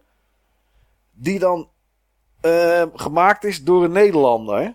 En illegaal zeg maar is uitgebracht. Omdat die onofficieel was. Dus er is best wel een hoop gebeurd uh, met die Super Mario Brothers. Uh, maar voor mij was de Great Genesis dus het origineel. Omdat ik dat speelde op de Commodore 64. En wat ik wel mooi vond, uh, daar hebben we het volgens mij al eens eerder over gehad, is dat later, ondanks deze geschiedenis, er toch een Genesis DS uit is gekomen. Voor de, voor de, voor de, alleen voor Nintendo. En daarna is die dan nog wel naar PC gekomen en dat soort dingen. Maar de eerste Genesis die dus ooit nog eens een keer is uitgekomen. Na dit hele verhaal met die clones en die, en die rip-off uh, geneuzel. Was dus weer voor een Nintendo systeem. Dus ik vond dat wel, uh, ik, vond dat, ik vind het altijd wel een mooi verhaal, uh, Great Genesis. Dus, maar ik kwam er dus eigenlijk vandaag dus pas achter, nou ja, eigenlijk gisteren. Maar dat er dus een, ja, dat dus nooit een rechtszaak is geweest. Maar dat Nintendo wel invloed heeft gehad op het verwijderen van de game uit de winkel. Dus ja. Ik wist ook niet dat het zo ging. Ik had altijd gedacht, want volgens mij heette dat Rainbow Arts of zo? Ja, Rainbow Arts, ja. Ja. Ik dacht, die Howard Lincoln van uh, Nintendo in die tijd zal er wel weer iets mee te maken hebben. Want die ging echt over lijken om een rechtszaak te winnen. Ja. Nou, er is, is, er is, zijn wel, is wel ooit gedacht aan een, uh, aan een, aan een, aan een, uh, aan een rechtszaak. Maar het is nooit gebeurd. Er is nooit een, een rechtszaak geweest. Ja, dat is wel, uh, wel apart. Steve, uh, je had er een aantal, dan heb je er vast ook nog wel een tweede. Jazeker. Ik heb, nog een, ik heb nog een derde ook. Oh, de mooi. Ja. Uh, tweede game die ik uit wil lichten. Ja. Is een game die ik eigenlijk bewust juist heb gekocht al, als clone. Oké. Okay. Omdat ik zeg maar het origineel, noem ik het maar eventjes, niet kon spelen of krijgen. Um, het origineel was namelijk op een spelcomputer die ik zelf niet had. Dat was op de, op de Mega Drive. Ja. Um, dat was Strider en het leek me altijd wel een hele coole game. Mm. Alleen ik had een Super Nintendo en ik heb nooit de Mega Drive uh, gehad. Maar uh, wat ik wel kon krijgen was Run Saber. Nou, Strider ken ik. Maar Run Saber ken ik totaal niet. Ik wist niet meer zeker of ik misschien zeg maar in een hele vroege aflevering van Button Bashers er wel eens over heb gehad. Het zegt me helemaal niets. Maar Run Saber is een action platformer die heel erg lijkt op, um, op Strider. Qua hoe het speelt, qua hoe de karakters besturen, uh, hoe het oogt. Je hebt zeg maar ook zeg maar uh, figuren met zo'n um, ja, energy sword. En, en als je ze ziet slaan of lopen, dan denk je, hey, Strider. Ja. Um, ze kunnen ook zeg maar tegen muren aan klingen of tegen plafonds. En op die manier zeg maar, uh, uh, ja, omhoog gaan, verticaal gaan. Um, het, het, oogt allemaal wat, uh, wat, wat kleiner dan, dan, dan Strider. Het is allemaal die, die, wat meer minutieus. Mm -hmm. en, en ondanks dat het vergelijkbaar speelt, is het er ook wel weer echt zijn eigen game. Wat, wat bijvoorbeeld uh, Run Saber heeft, wat, wat uh, Strider niet had, is uh, multiplayer. Okay. Je, kan met, je kan met z'n twee spelen. Oh, dat is wel tof. Ja. Tegelijk of om, om en om? Tegelijk. Oh, dat is gaaf. Ja. Ja. Dus dat, uh, ik heb hem ooit volgens mij gekocht voor 60 gulden op de, op de Super Nintendo, nieuw in de winkel. Um, er lagen wel eens games bij de, bij de Witte Boeken... Ja, de Witte Boekenhal. Of Witte Boekenmarkt. Volgens mij Ja, heet het precies. zo. En um, ik heb uh, daar onder andere Pocky en Rocky gekocht. En Cybernator. Maar ook de stri- uh, Ik noem het al stri- Run Saber. ja. ja. Ik zit even een stukje gameplay uh, te, te, te bekijken. Het, Ja, ik zie die vergelijkenis, die gelijkenis zie ik wel, uh, Steve. Zaten er ook uh, power-ups in, zeg maar, qua, qua geen power-ups, meer moves of zo? Dat had je natuurlijk tenminste bij Strider volgens mij, dat je... Ja, je had sowieso een power-up, dat je zeg maar dat, uh, dat, dat soort dan zeg maar groter maakte. Oké. Okay. Je had smart bombs. Ik weet eigenlijk ja, niet of Strider smart bombs heeft. Ik zie een special ook inderdaad. En dan zie je een soort van groene draak zie je uit die gast komen. Die dan, die dan over het veld heen, uh, over het beeld heen schiet. Maar het ziet er wel uit als een game die nog steeds tof zou zijn om te spelen. Ja, is het ook. Is het ook zeker. Oké, okay, ik kende deze helemaal niet. Kende jij deze, Niels? Ik ken Runsaber wel van naam. Oké. En ik wist niet dat het iets met Strider te maken had. Ja, ik, ik zie hem nu ook klimmen en dat ziet er inderdaad net zo uit, joh, Steve. Ja, hè? Ja. Bizar. Ja, bizar. Nou, ja, wel een leuke game, eh, denk ik. Uh, misschien eens een keertje. Is, is het een game, of je weet, Steve, die nu nog duur is? Ik heb geen flauw idee, want daar heb ik eigenlijk nooit naar gekeken, omdat ik hem altijd al had. Ja, nou, misschien heb je een goudmijntje liggen. Uh, je, nou, sowieso wel met alle games die we inmiddels, inmiddels hebben. Maar als ik even snel op eBay kijk, zie ik zo, inbox zie ik hem vanuit Duitsland voor 200 eh, euro staan. Zo. Ja. ja. En ik zie er ook nog eentje voor 139, maar dan zie ik. Ik weet niet of de in. Oh ja, ja. 140, 150. En de losse kaart zie ik voor 40. Dus uh, dit is nog best wel, uh, best wel een prijzige game geworden, eigenlijk, uh, Steve. Nou, goed dat ik hem heb. Voor 60 gulden. Ja, inderdaad, zeg. Dat, daar heb je geen miskoop aan gedaan. Ah, tof. Heb jij nog zo'n uh, game, uh, Niels, die nu misschien uh, 150 jongen, waard is? Ik heb nog een game. Ja, oh man. Verras ons. Deze ken je misschien wel van vroeger. Tuurlijk. En er zit ook weer een leuk verhaal achter. Oké. Okay. Er was een Mario game op PC. en een Mario game op PC, die heette Gianna Sisters. Nee, die bedoel ik niet. Oh. Ik bedoel ook niet leren want als, je had ook nog zo dat je kon schaken en dammen en zo met Mario. Ja. Maar je had echt een, uh, zo'n platformer. welke dan? Die heette gewoon Mario Pedexe. Oké. Het mooie was, die had ik een keer bij familie van me gezien. Dus die speelde ik wel eens op hun computer. Maar zij hadden een 486 en dat draaide het op. En ik had nog een zo'n CGA XT, zo'n zo'n boutcomputer, zeg maar. Dus dat, ja. dat draaide absoluut die game niet op. Maar ik was natuurlijk wel jaloers. Want ik had weliswaar op de, de NES Mario en volgens mij ook al wel op de SNES. E ja, zeker op de SNES. E want het was gebaseerd op de sprites van Mario All-Stars. Oké. En het was echt een soort Super Mario Bros. 1. En um, ik heb hem nooit zelf gehad. Wel ooit gedownload toen ik eindelijk dan een uh, Pentium had, een internetconnectie en zo.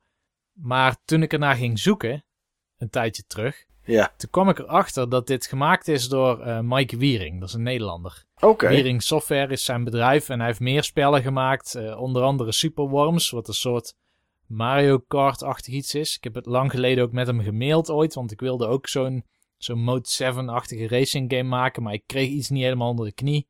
En ik heb hem toen gemaild om te vragen, ja, hoe werkt dit dan? Toen heeft hij ook zo'n soort prototype script opgestuurd. Van, nou, dit heb ik eerst gemaakt en daarna uitgebouwd op deze en deze manier. Uh, dus wat dat betreft een hele coole persoon. Maar die Mario game, daar was een shareware versie van. En dat heeft hij nooit bedoeld. Want het is alleen maar ooit een test van hem geweest. Om te kijken of dat hij op een uh, 486 parallax scrolling en een platformer kon doen. Op een hele vloeiende manier. Ja. En dat is dus gelukt. Maar om een of andere reden is een beta die ervan had gemaakt ooit uitgelekt. En heel veel mensen kregen die. En hij kwam het zelf ooit op een computerbeurs tegen bij een verkoper. Bizar. En de versie die je kon kopen was niet precies dezelfde versie als die hij had gemaakt. Want de verkoper had schijnbaar er zelf een shareware versie van gemaakt. Oké. Met een paar veranderingen in de game. En de full game was ook iets anders. Maar die liep vast of zo in level 4. Wat ook zo was, want hij zei: Ik heb het nooit afgemaakt. Het ging maar tot vier levels en er zit geen einde in het vierde level. Ik zie het hier staan op zijn website wieringsoftware.nl. En er staat bij: it turned, out, it turned out to be a modified version of my game. In fact, someone had actually changed it into shareware, modified the executable, executable added document, documentation and even a registration form asking 15 dollars. Wat, Ja. wat bizar. Het is wel een mooi verhaal, maar het is heel bizar inderdaad. Iemand heeft gewoon zijn game gepakt, heeft het een beetje aangepast, heeft er zelfs een registratieformulier en documentatie bij gemaakt. En daarna verkocht voor 15 dollar. Ja, Nou, ik kan me wel voorstellen hoe dat ongeveer is gegaan. Want ik bedoel, jij ging ook wel eens naar zo'n eh, zo'n club, zeg maar, Ja, waar je ook tuurlijk. games kon uitwisselen. Ja. e- e- elke, elke, elke week, eh, om de twee weken of zo zat ik daar. Ja, en hij zal vast en zeker een keer een versie van zijn game ook naar zo'n club gebracht hebben. En dat dan aan iemand gegeven en die heeft het dan weer gekopieerd. En ondertussen had de hele club het. Ja, En dan komt er één iemand op het slimme idee om er iets meer mee te gaan doen. ja, Maar dat je als maker erachter komt dat iemand anders jouw game heeft en dan aangepast heeft. ja. En ook in die tijd, hè. Ik bedoel, in deze tijd is het veel makkelijker. Maar in, in die tijd, dat je dan ook zo'n registration form maakt. Dat je in kan vullen om te betalen. Om dan uiteindelijk de volledige versie te krijgen. Dat vind ik wel heel erg apart. Ja, en terwijl jouw originele game gewoon een clone was van Mario. Ja, Wat bizar. het, was, het waren wel nieuwe levels, dat wel. Dus het was geen, zeg maar, poortachtige clone. Nee. Maar dan nog. Ja, dan maak jij een clone, zeg maar, van iets. En dan word je zelf gerippoffd. Ja, Doordat er iemand anders 15 dollar voor gaat lopen vragen.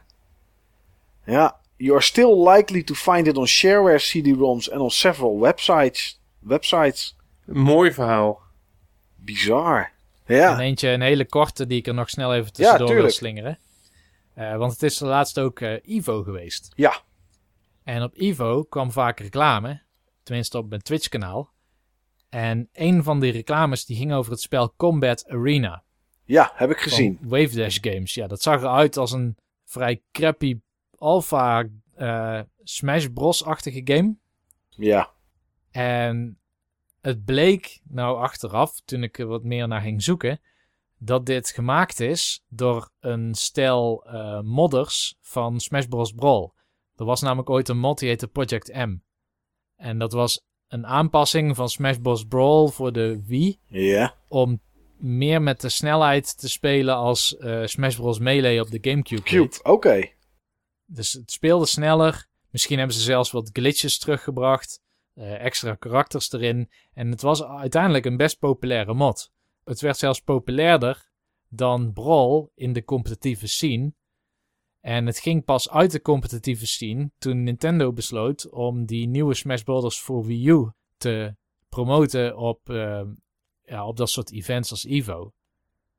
En omdat ze dus actief sponsor waren, en waarschijnlijk sponsorden in, ze in systemen en games en niet zozeer in prijzengeld zoals Capcom wel doet, Ja, maar door, door wel officieel betrokken te zijn bij de organisatie, konden ze voorkomen dat Project M in de line-up stond. oh, oké, slim zeg. Ja, en toen is het ook echt helemaal verdwenen uit de competitieve scene. Toen zijn die makers begonnen aan dit spel. En eh, ja, Combat Arena.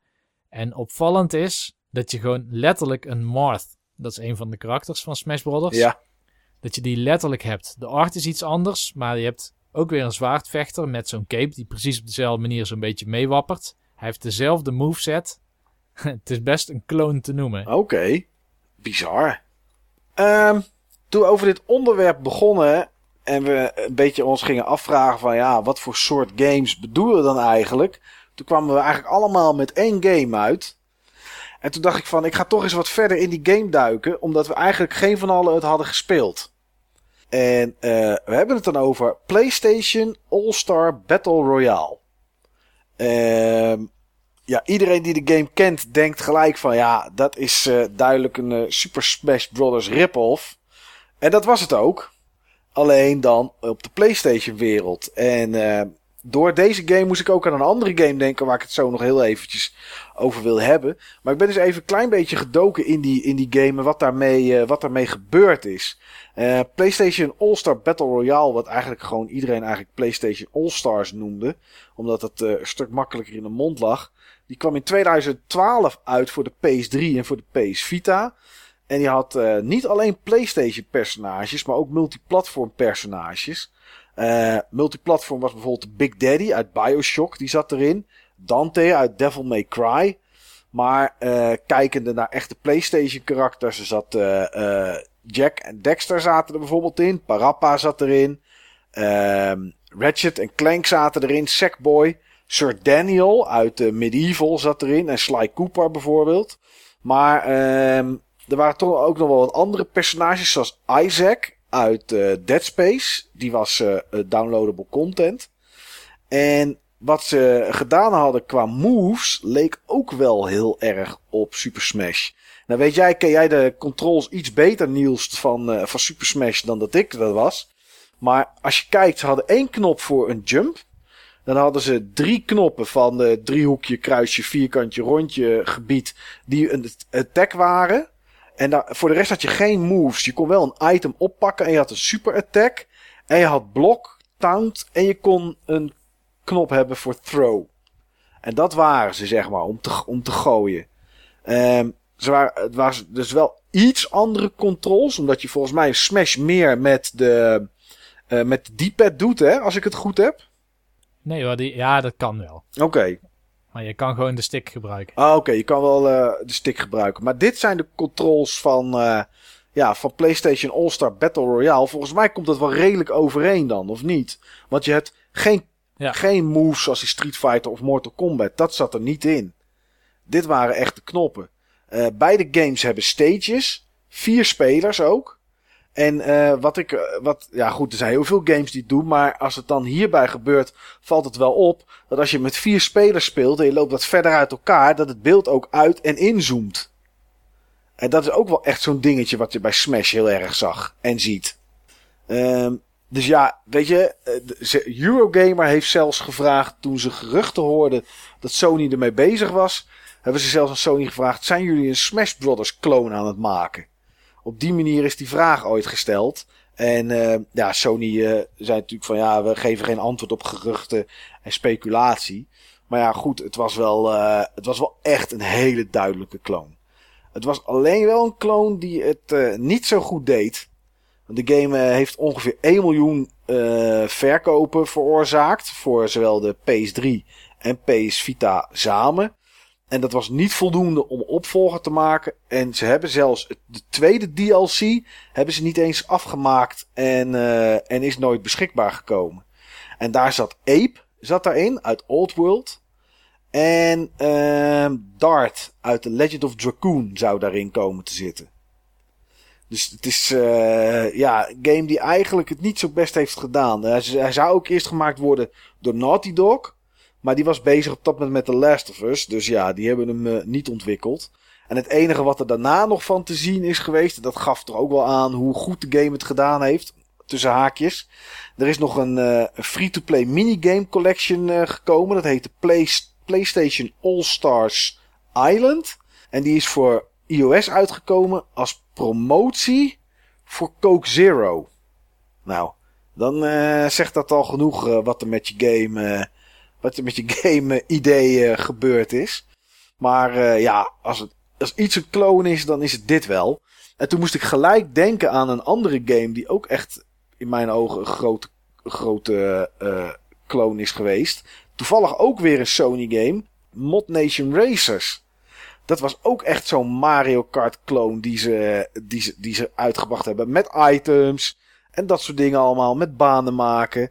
En die was volgens mij voor de PS3 en de PSP.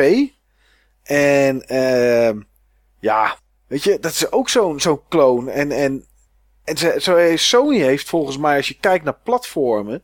Maar het is echt pure gevoels iets hoor. Ik, ik kon weinig Nintendo games van Nintendo zelf bedenken die eigenlijk klonen zijn. En bij Microsoft had ik dat ook niet zo heel snel. Maar bij Sony, net zoals dit en inderdaad Mod Nation Racers.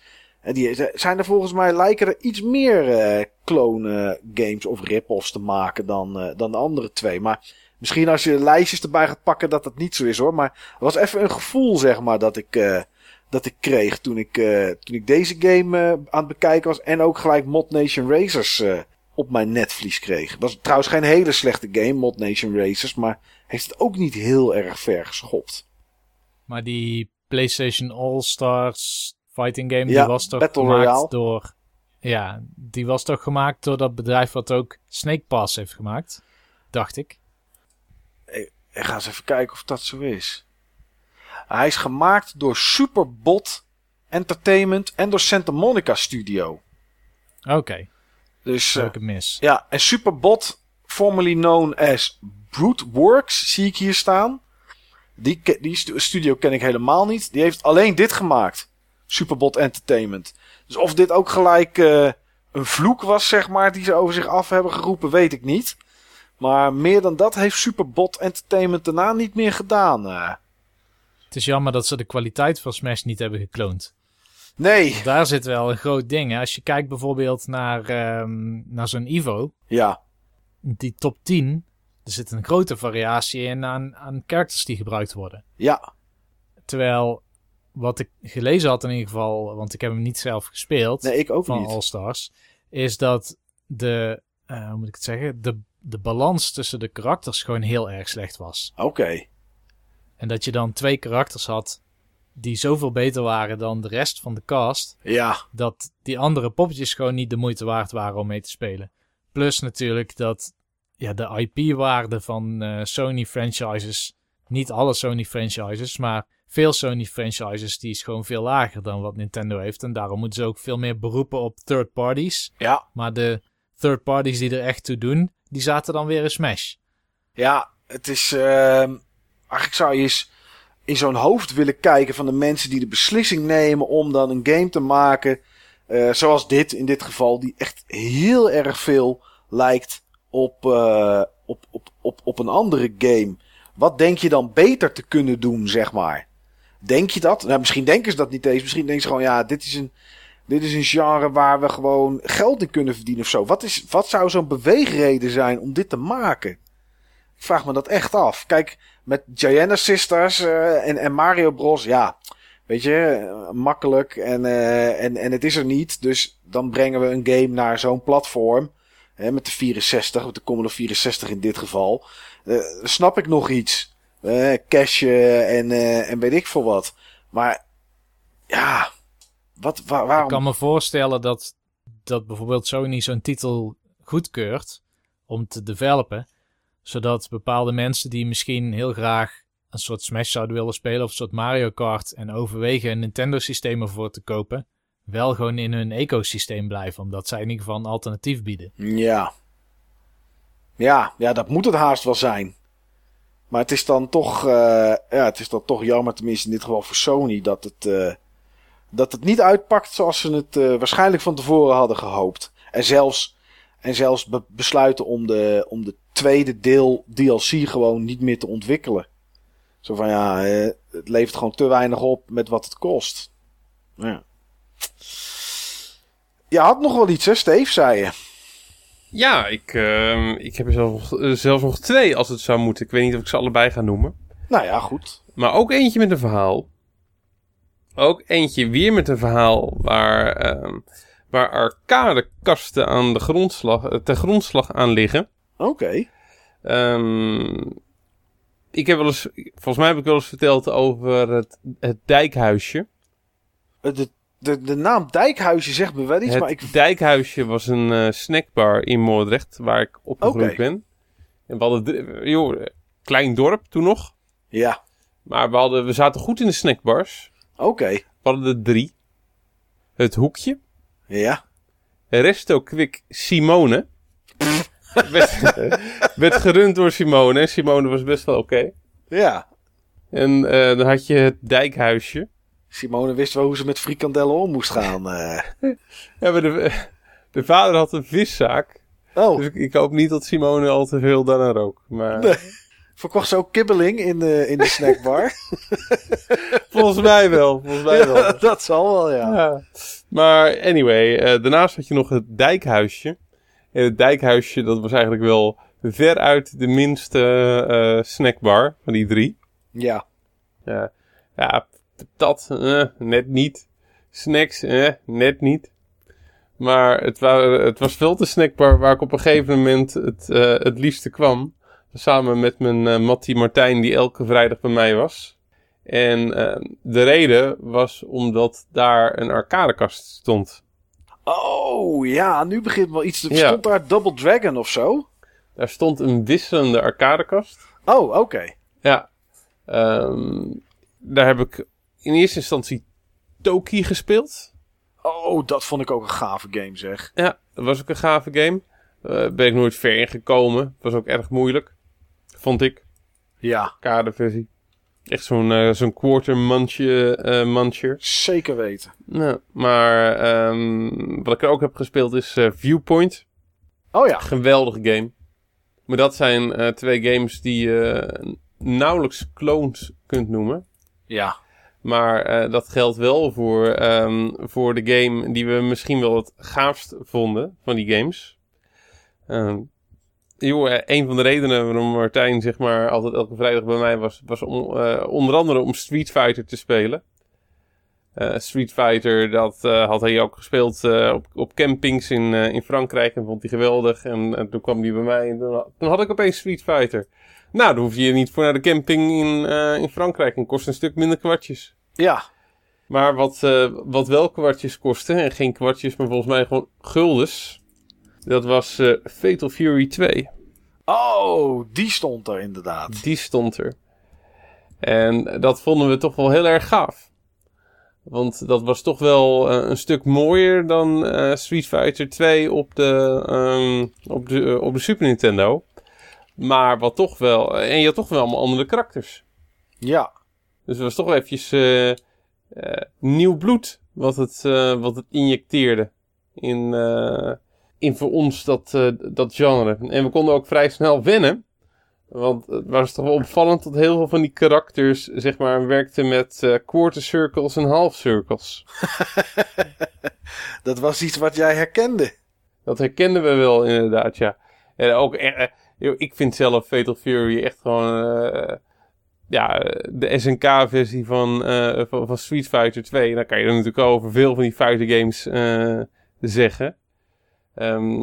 Dus, in feite hebben ze daar in de jaren negentig hun bestaansrecht zo'n beetje mee, mee opgebouwd. Maar, maar ja, het, het had voor mij een hoog World Warrior gehalte. Echt al die karakters uit, uh, uit andere windstreken, noem ik het maar. Ja. Uh, en ook zeg maar een beetje dezelfde stereotypes. Uh, het snelle Aziatische grietje. De, de, de, dikke worstelaar. Ja. Ja.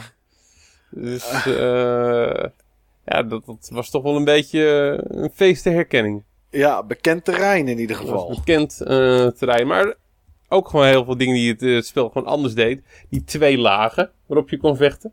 Mm -hmm, dat, je, ja. dat je richting de achtergrond kon, uh, kon springen, weer naar de voorgrond. En uh, ja, de grafische kwaliteit. De kwaliteit van de parallax scrolling. Uh, dat je echt op een, op een vlot of op een boot speelde. Echt een hele achtergrond die aan je voorbij trok. Ja, dat was echt wel tof. Ja, wat een klonen. En die gigantische sprites. Ja. Voor een leek lijken al die SNK-fighters op clones van elkaar. Ja. ja. Tenminste, dat had ik vroeger altijd. Ja, dat was, of je nou King of Fighters of een andere game had, leek het inderdaad allemaal op elkaar. Maar sowieso in de arcade tijd, hè. Dat, uh, dat je inderdaad al die games, die, die, die Final Fight of, of, of allemaal van dat soort van die side-scrolling uh, beat-em-up games, dat leek toch sowieso allemaal wel heel erg op elkaar. Ik bedoel, er was, er was, niet, er was geen tweede Space Harrier voor mijn gevoel. Maar dit soort side-scrolling games, dat was... Uh, ja, ik weet niet wie ooit de eerste was, maar uh, die is de moeder van heel veel games die, uh, die erg op elkaar lijken. Maar ja, goed, dat is... ja, dat was niet anders, denk ik, in die tijd. Maar je had er stiekem toch nog wel eentje, Steve, zei. Of heb jij nog een mooie, mooi voorbeeld, Niels? Um, ja, ik zal deze nog snel eventjes doen. Ik had verwacht dat iemand van jullie deze ook wel zou hebben. Oké. Okay. Dat is namelijk uh, Call of Duty. Was eigenlijk een soort kloon van Medal of Honor door dezelfde makers. Dat nou, klopt, verdorie, ja. ja. Dat is wel een hele goeie, hè? Ja, het is, ik, ik zit ik vol ken, verbazing ik, even naar, naar te staren in de diepte. Daar heb je helemaal gelijk in. Ja, want uh, even kijken. Medal of Honor was toen van EA. Is nog steeds trouwens van EA. Ja. Volgens mij wilde een team niet verder met de franchise, of de franchise werd een andere richting ingebogen of zo. Toen zijn ze weggegaan en toen hebben ze de game gewoon nog een keer gemaakt, maar dan Call of Duty genoemd. Ja, bizar. Ja, ook oorlog. Ik, ik heb wel Medal of Honor wel meer gespeeld vroeger, moet ik zeggen, dan, eh, dan Call of Duty. Dat wel. Ik vond dat wel een gave game. Ik weet niet meer welke. Ja, zeker. Maar er zijn er best wel wat geweest. Rising Sun heb ik gespeeld. Uh, Allied Allied Assault Assault, was het ook. ja. ja, ook gespeeld. Ja, en dan multiplayer eh, op een privé-server had ik staan. Ergens. Bij mij thuis. En, eh, en dan elke avond met acht of negen man Medal of Honor spelen. Potverdorie, daar waren nog eens tijden. Maar inderdaad, dat is wel... eh, Zouden we FIFA trouwens een kloon kunnen noemen van Kick-Off? Of werkt het zo bij sporten niet? Ehm, Denk het niet, hè? Want die sport die is die sport gewoon. Ja, eh. volgens mij kunnen we wel Virtue Tennis een clone noemen van Pong. Oh, oké. Nou, dan moeten we dat zeker doen. ja. Ja, inderdaad. Je had er nog eentje, hè, Steve? Ik vind dat we die nog wel even Ah, oké, afsluiter is, kunnen is doen. goed. Ehm, ik had net natuurlijk ehm Run Saber als een, eh, als een clone van een, eh, van een Sega game die ik, eh, ehm, die ik niet kon spelen. Strider. Ja. En eh, ja, ik, ehm, omdat ik eh, Run Saber kon spelen en Strider niet, was, eh, Run Saber was top. Maar ehm, wat ik ook wel kende uit de boekjes en waar, ik- waar ik vroeger altijd een beetje mijn neus voor, voor ophield. Want ja. ja, ik kon het origineel spelen. En, dat, en dat was Final Fight. En waar ik mijn neus voor ophield, dat wa- was Streets of Rage. Oh ja. Dus, ehm, maar ik moet zeggen, nadat ik zeg maar later Streets of Rage ontdekt heb, Ja. is een beetje de andere kant op gegaan. Oké. Want ik, ik had natuurlijk zeg maar de SNES-versie van, eh, van Final Fight. Eh, weinig karakters op, eh, op scherm. Je kan maar met één, je, je kan maar met één, ehm, één speler spelen. Ja. Figuren eruit gesneden. Ja, en als je dan dat zeg maar afzet tegen eh, Streets of Rage, met name Streets of Rage 2, nou, dan komt Final Fight wel heel bekaaid vanaf. Ja. En ik vind Streets of Rage 2 vind ik beter dan, eh, dan alle drie de Final Fight delen. Oké. Dat is wel een mooie, mooie omzwaai dan die, dan, eh, die je dan later hebt gemaakt, eh, Steve. Ja, er gebeurt gewoon meer in eh, Streets of Rage. Final Fight heeft gewoon grote sprites en dat is eigenlijk de selling point, als je het mij vraagt. ja. Terwijl het, eh, met name het spritework van deel 2, ja, dat is echt goed hoor. Goed geanimeerd, ziet er mooi uit. En ook geen kleine sprites. Eh, Deel 1 had wel kleine sprites. En deel 1 vind ik qua engine ook wel wat minder. Maar het is wel echt een, goe- Ja. echt een goede game hoor. Ehm, en eh, Ja, ik bedoel, eh, in welke andere game word je altijd gebuikbonst door eh, Andorre? Dat bedoel ik. Dat bedoel ik.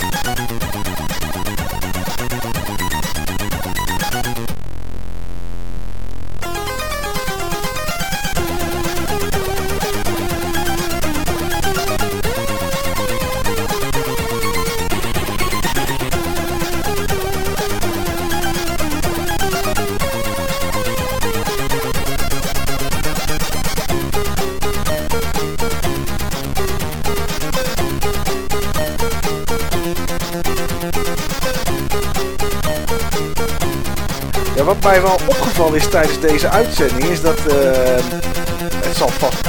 Ja, misschien is het maar gevoel, maar dat Nederlanders toch best wel iets met klonen hebben, Niels. Je had, Zo blijkt wel. ja, je had Vlambeer, die hadden dat niet zelf gekloon gemaakt, maar die werden gekloond. We hadden natuurlijk, eh, ik had eh, een illegale poort van een, uh, van een JM-assist die dan in Duitsland was gemaakt.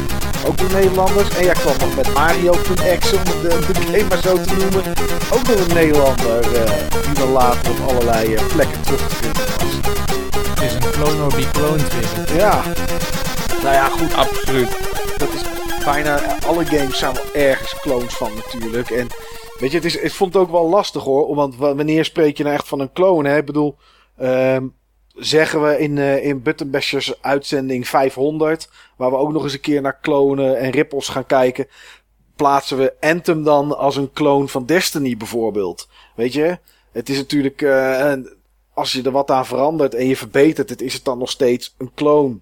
Of is het dan, of is het dan een rip-off? Ja, waarschijnlijk is dat, heeft iedereen zijn eigen ideeën erover. Maar ik denk dat de, de voorbeelden die we nu in deze uitzending uh, gepakt hebben, dat dat toch wel echt wel als klonen bestempeld kunnen worden. Maar goed, het is, uh, het is lastig. Hè? Net zoals met die mobiele games. Zodra je een, een puzzelspelletje hebt met edelstenen, is het dan een clone of rip-off van Bejeweled. Ja. ja, vervang je het door fruit, zijn het, geen, uh, zijn het weer geen, geen edelstenen. Maar als het type spel nog hetzelfde is, ja, dan blijft het toch een beetje een Bejeweled clone. Maar ja, goed. Zo zal het altijd wel blijven. gewoon match 3, hè? ja, ja, ja, is ook zo. Drie dezelfde bij elkaar en het is weg. Maar ja, uh, is Bejeweled dan een rip-off van, uh, van Dr. Mario? Want dan moet je er ook drie bij elkaar hebben, toch? Nou, je daarover begint. Wat was er eerst, Dr. Mario of Puyo Puyo? Oeh, ik denk Dr. Mario. Maar aan de andere kant. Puyo Puyo bestond al in de arcade misschien. Ja. Nou, hier. Uh, genoeg gesprekstof, denk ik, uh, om het ooit nog eens een keer weer te hebben over uh, clones en rip-offs. Als jij dan deze titel wil pakken, Niels, dan, en dat, dat wil bekijken, dan hebben we er in ieder geval vast één voor een vervolgaflevering. En nou, er is dus nog genoeg om uit te diepen. mocht u weer zitten te luisteren en je hebt zelf een, een bizarre clone of een mooie rip, of dat je denkt, ja jongens, hoe kan je deze nou vergeten zijn? Uh, laat het even weten bij ons op het forum www.button-bashers.nl en, uh, of, of op Facebook of uh, nou ja, al stuur je een brief. Ik zou niet weten waarheen, maar het mag gewoon allemaal. stuur het maar op, laat het maar weten. Dan, dan kunnen wij het misschien meenemen voor een, voor een volgende aflevering. ja, iedereen heel erg bedankt voor het luisteren naar aflevering 76. De eerste van de laatste 25 tot aan de 100. Die houden we er gewoon in, Steve. En, uh, en dan uh, gaan wij ons opmaken voor een volgende uitzending. En wil ik iedereen bedanken voor het luisteren en tot de volgende keer.